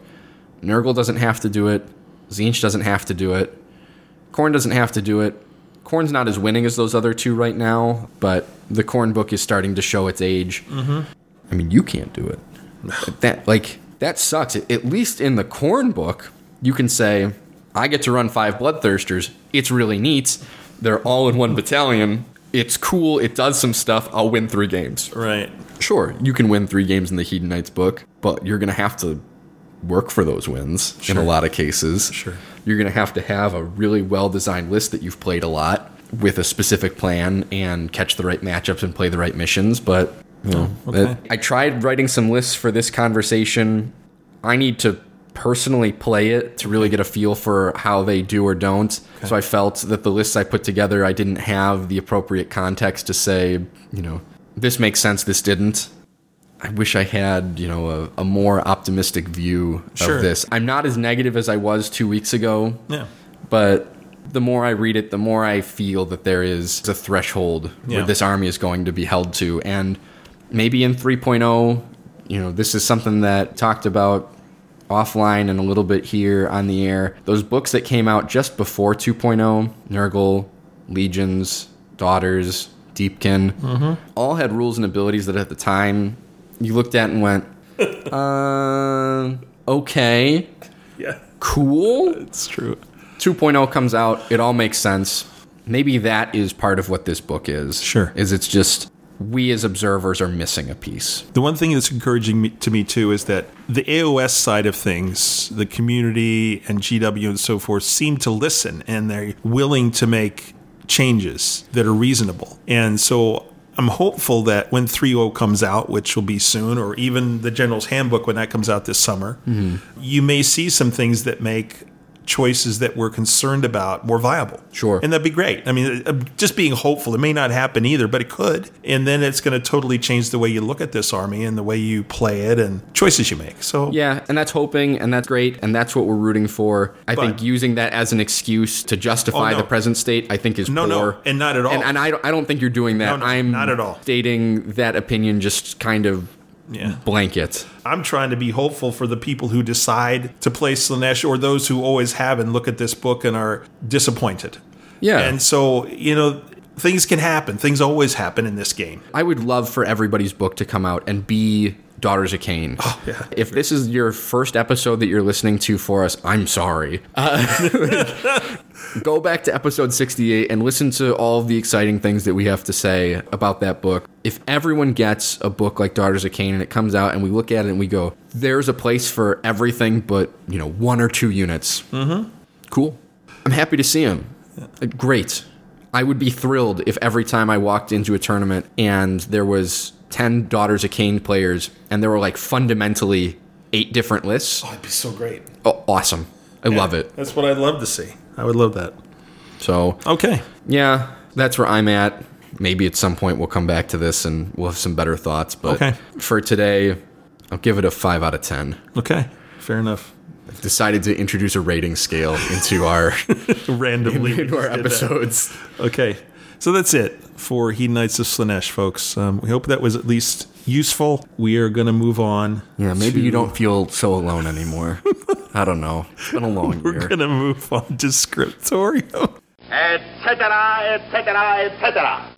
Okay, we are back and we're going to talk about books and stuffs. Books and yeah, stuff. this is exciting. So, new releases, there is a potload of stuff. We didn't talk about it last time, so I'm going to go through it as quickly as I can. We have Storm Vault, which is about surprise Stormcast Eternals. So that sounds pretty interesting. There is a Warhammer horror anthology called The Harrow Paths, which is, I believe, five or six horror stories from the world of 40K and the Mortal Realms. Then the three that I have, well, I purchased two because they didn't have the third one in the store, but the three that I'm the most interested in here are Swords of Calth, which is the new book uh, for the Ultramarines, which is great, Uriel Ventris. And then I did purchase both Pariah and Penitent, which are the first two books of the Elizabeth Bequin trilogy, and I'm anxious to get started on Pariah. Dragon Slayer, which is the fourth Gotrek and Felix book, is out on audio. That's neat. Uh, Hammers of Ulric is also out. That's an old world thing, and it's basically about Templars or Templar type of knights from the old world. There are some short stories that look really cool. The first one is The Bigger They Are, The Harder They Fall. It's a Caiaphas Cain short story, and I'm going to read that because Cain is just amazing. There's a Sisters of Death, which is about Sisters of Battle. There's another short story, Perfect Assassin. And speaking of Gotrek, if you have read the Gotrek books in the Mortal Realms as he's come here, he has been accompanied by an assassin the entire time. This is her story. This is a short story about her, which is really cool. And Warp Sphere is out. If you are a Blackstone Fortress person, there's a short story for you. And to finish up, there are a couple of Warhammer Adventure new books. So if you have young people who are interested in Warhammer, if you've already started reading these kind of books to your your kids or with your kids, there is two things: Fortress of Ghosts, which is on the Sigmar side, and there is Plague of the Nurglings on the 40k side. So those two are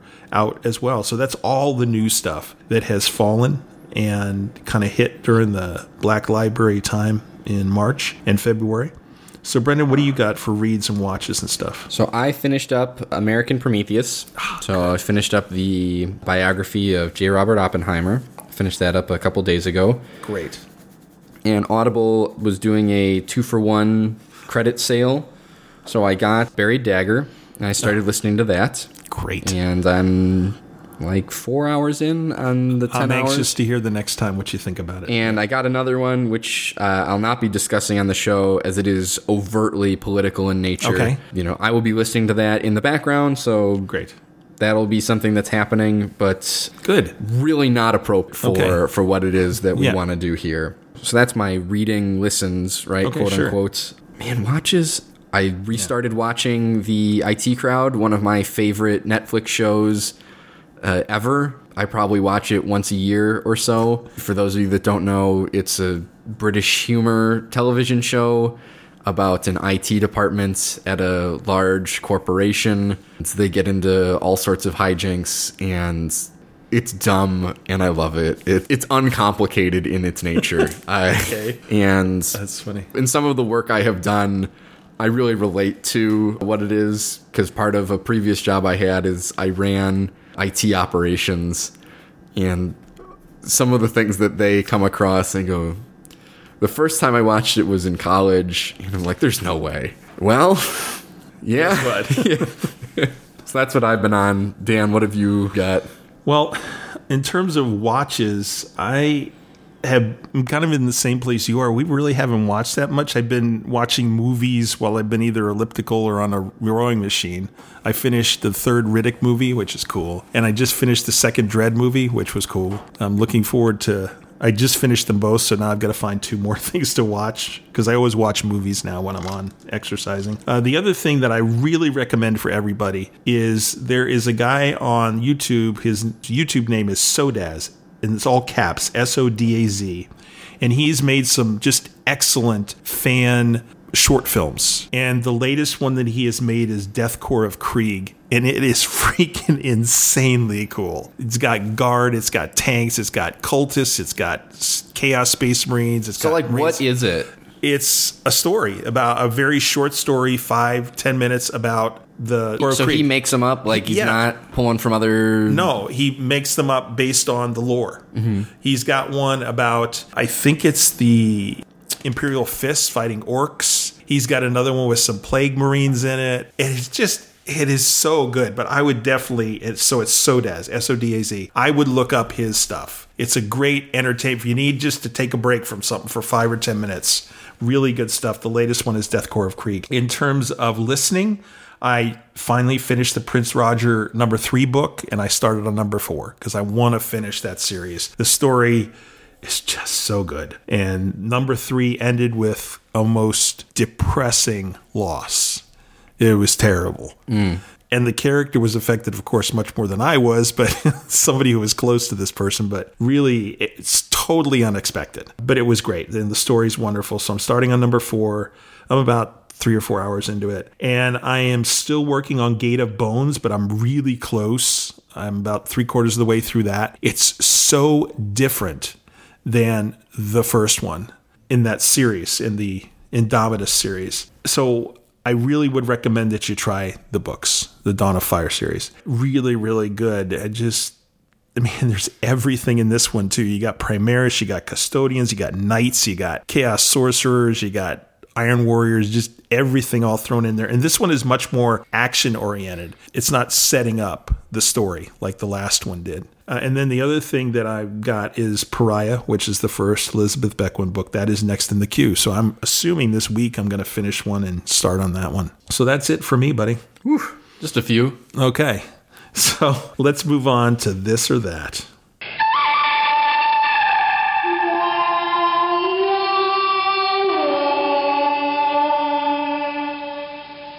Brendan, Dan. can I start this time? Yeah, you can start. Okay. I had to change this first question Okay. Yeah, I, I saw you cross something out. And was like- because the first question was Slaangors or Bullgors, and I know the answer already. yeah.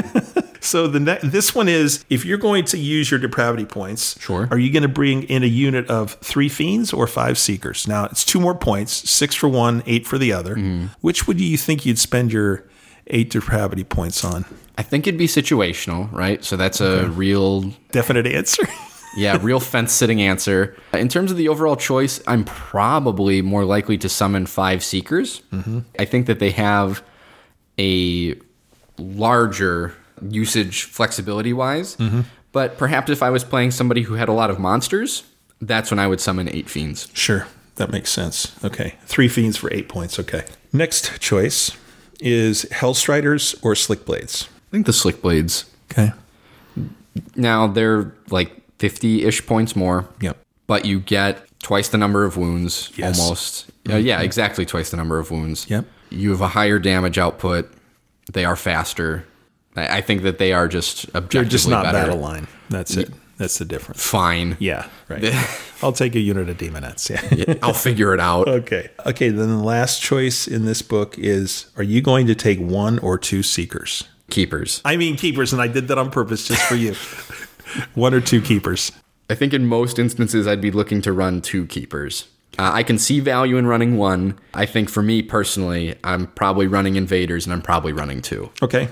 They can feed off of each other and Yep. do those kind of things. That makes perfect sense. Okay. Now the next two are totally weird out there. Oh, okay. Sure. So not t- the one isn't, but the one is. So it's almost baseball season.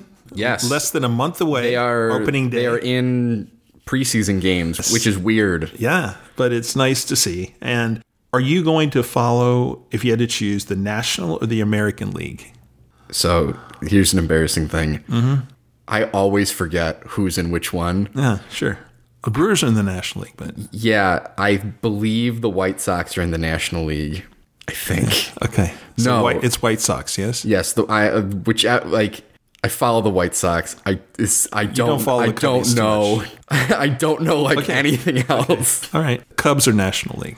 Cubs are national, so the White Sox are American. American League. Yes. Okay. So you're going to take American League then? Yes. To follow the Correct. Sox. Okay. So you're going, you've been dating somebody, let's say, for, I don't know, a fair amount of time. There's like a month or so. Not very Yeah, real hypothetical here. Okay, All right, cool. Not very long, but you're going to bring that person flowers. Okay. You're going to bring them, I'm going to uh, use 1 800 Flowers. The are you going to get them a bouquet of roses or a mixed bouquet, as this one is over here? Oh. Are you going to get them a mixed bouquet of flowers or roses after about a month? It depends on the person. Okay.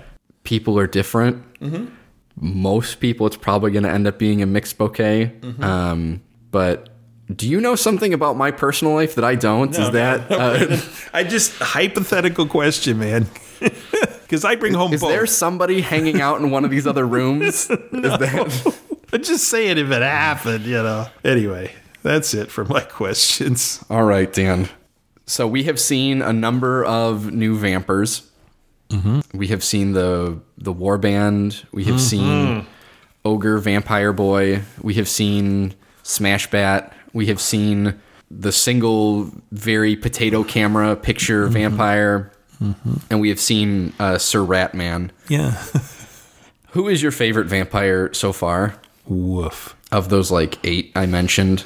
This, that, the other, this guy, him, them, and that over there. That's the new name for the segment. And I'm trying to think of the name. Uh, it's one of the four of those warband ones that we saw. Okay. It's the one. uh, Gosh, I don't. I don't know how to describe it. It's the guy who kind of had his foot up on a rock, like bent knee, and he was like his top. He didn't have any, no shirt on, just pants, and he had his big spear, like glaive. He had the thing. mace? Yeah, he had the big giant spear glaive thing. That The he mace? was just yeah, was hitting the ground. I like that guy best. Okay. So of all the ones I've seen, I like that model. You like the so far. mace guy. Yeah. Okay. Yeah, that would be my choice. All right. Invaders, pretenders, or god seekers? Invaders. Okay. I like the idea of having more than one general, first of all. I think that's really cool. I think it's cool that you have the potential to grab in so many command points because I don't think I've ever played with a lot. Usually I'm lucky if I have two, maybe three available at most. So having that kind of a pool that gives you that kind of flexibility, I think would be really great to play with an army like that. So it would be invaders for me. Okay. You know, going chronologic in our mm-hmm. show, Yeah. would you much rather a book come out and be totally out of bounds, right? Just every war scroll we look at in there, you know, you're sitting there and you're thinking like, this is too good and not enough points. Mm-hmm. Or would you rather go through a battle tome kind of with the opposite feeling of this war scroll just you know, or the war scroll is fine, or the, the points are too much, or the war scroll just isn't there, and the points haven't lowered to meet that expectation. Would you would you rather read the book and go, Yikes. Uh, I would rather have a book that was challenging. so you would rather have the book where you see issues as opposed to just I really would because the thing that would be disappointing with the one that is just so out of the park Mm-hmm. is that the next time we go to an event, you would see a bunch of that, and it'd be like, okay, fine, you know, like. Uh, I'm tired of this. I'm tired of seeing all the same crap all the time. And you know there would be this one build that would just be super competitive. super extra out of bounds. Yeah, it's like okay, fine. If I play that person, I'll do like we did the other night. I'll play the first turn and then say, "Hey, let's go. I'll buy you a beer." but I'll, I'll hang in there as long as I can. Which in that kind of a list would be one or two turns. Sure. Yeah, I'm gonna play the game. I'm gonna play hard, but no, I'm not excited when I see a book that's just crazed. You know, it just yeah, didn't work for me. Okay. Next up, obviously, I'm listening to Buried Dagger, mm-hmm. and Yes, yes. I don't want to give it away, No. but it. I'm about halfway through, roughly, and I would say you really see where it's all headed, right? Like you see where the transition is going to come from. Like the, mm-hmm. it becomes clear relatively early on, Yes. how this is going to go. Yes. What is your favorite Primarch's fall story? So we're talking about traitors. Yes, uh, or loyalists. of The lion.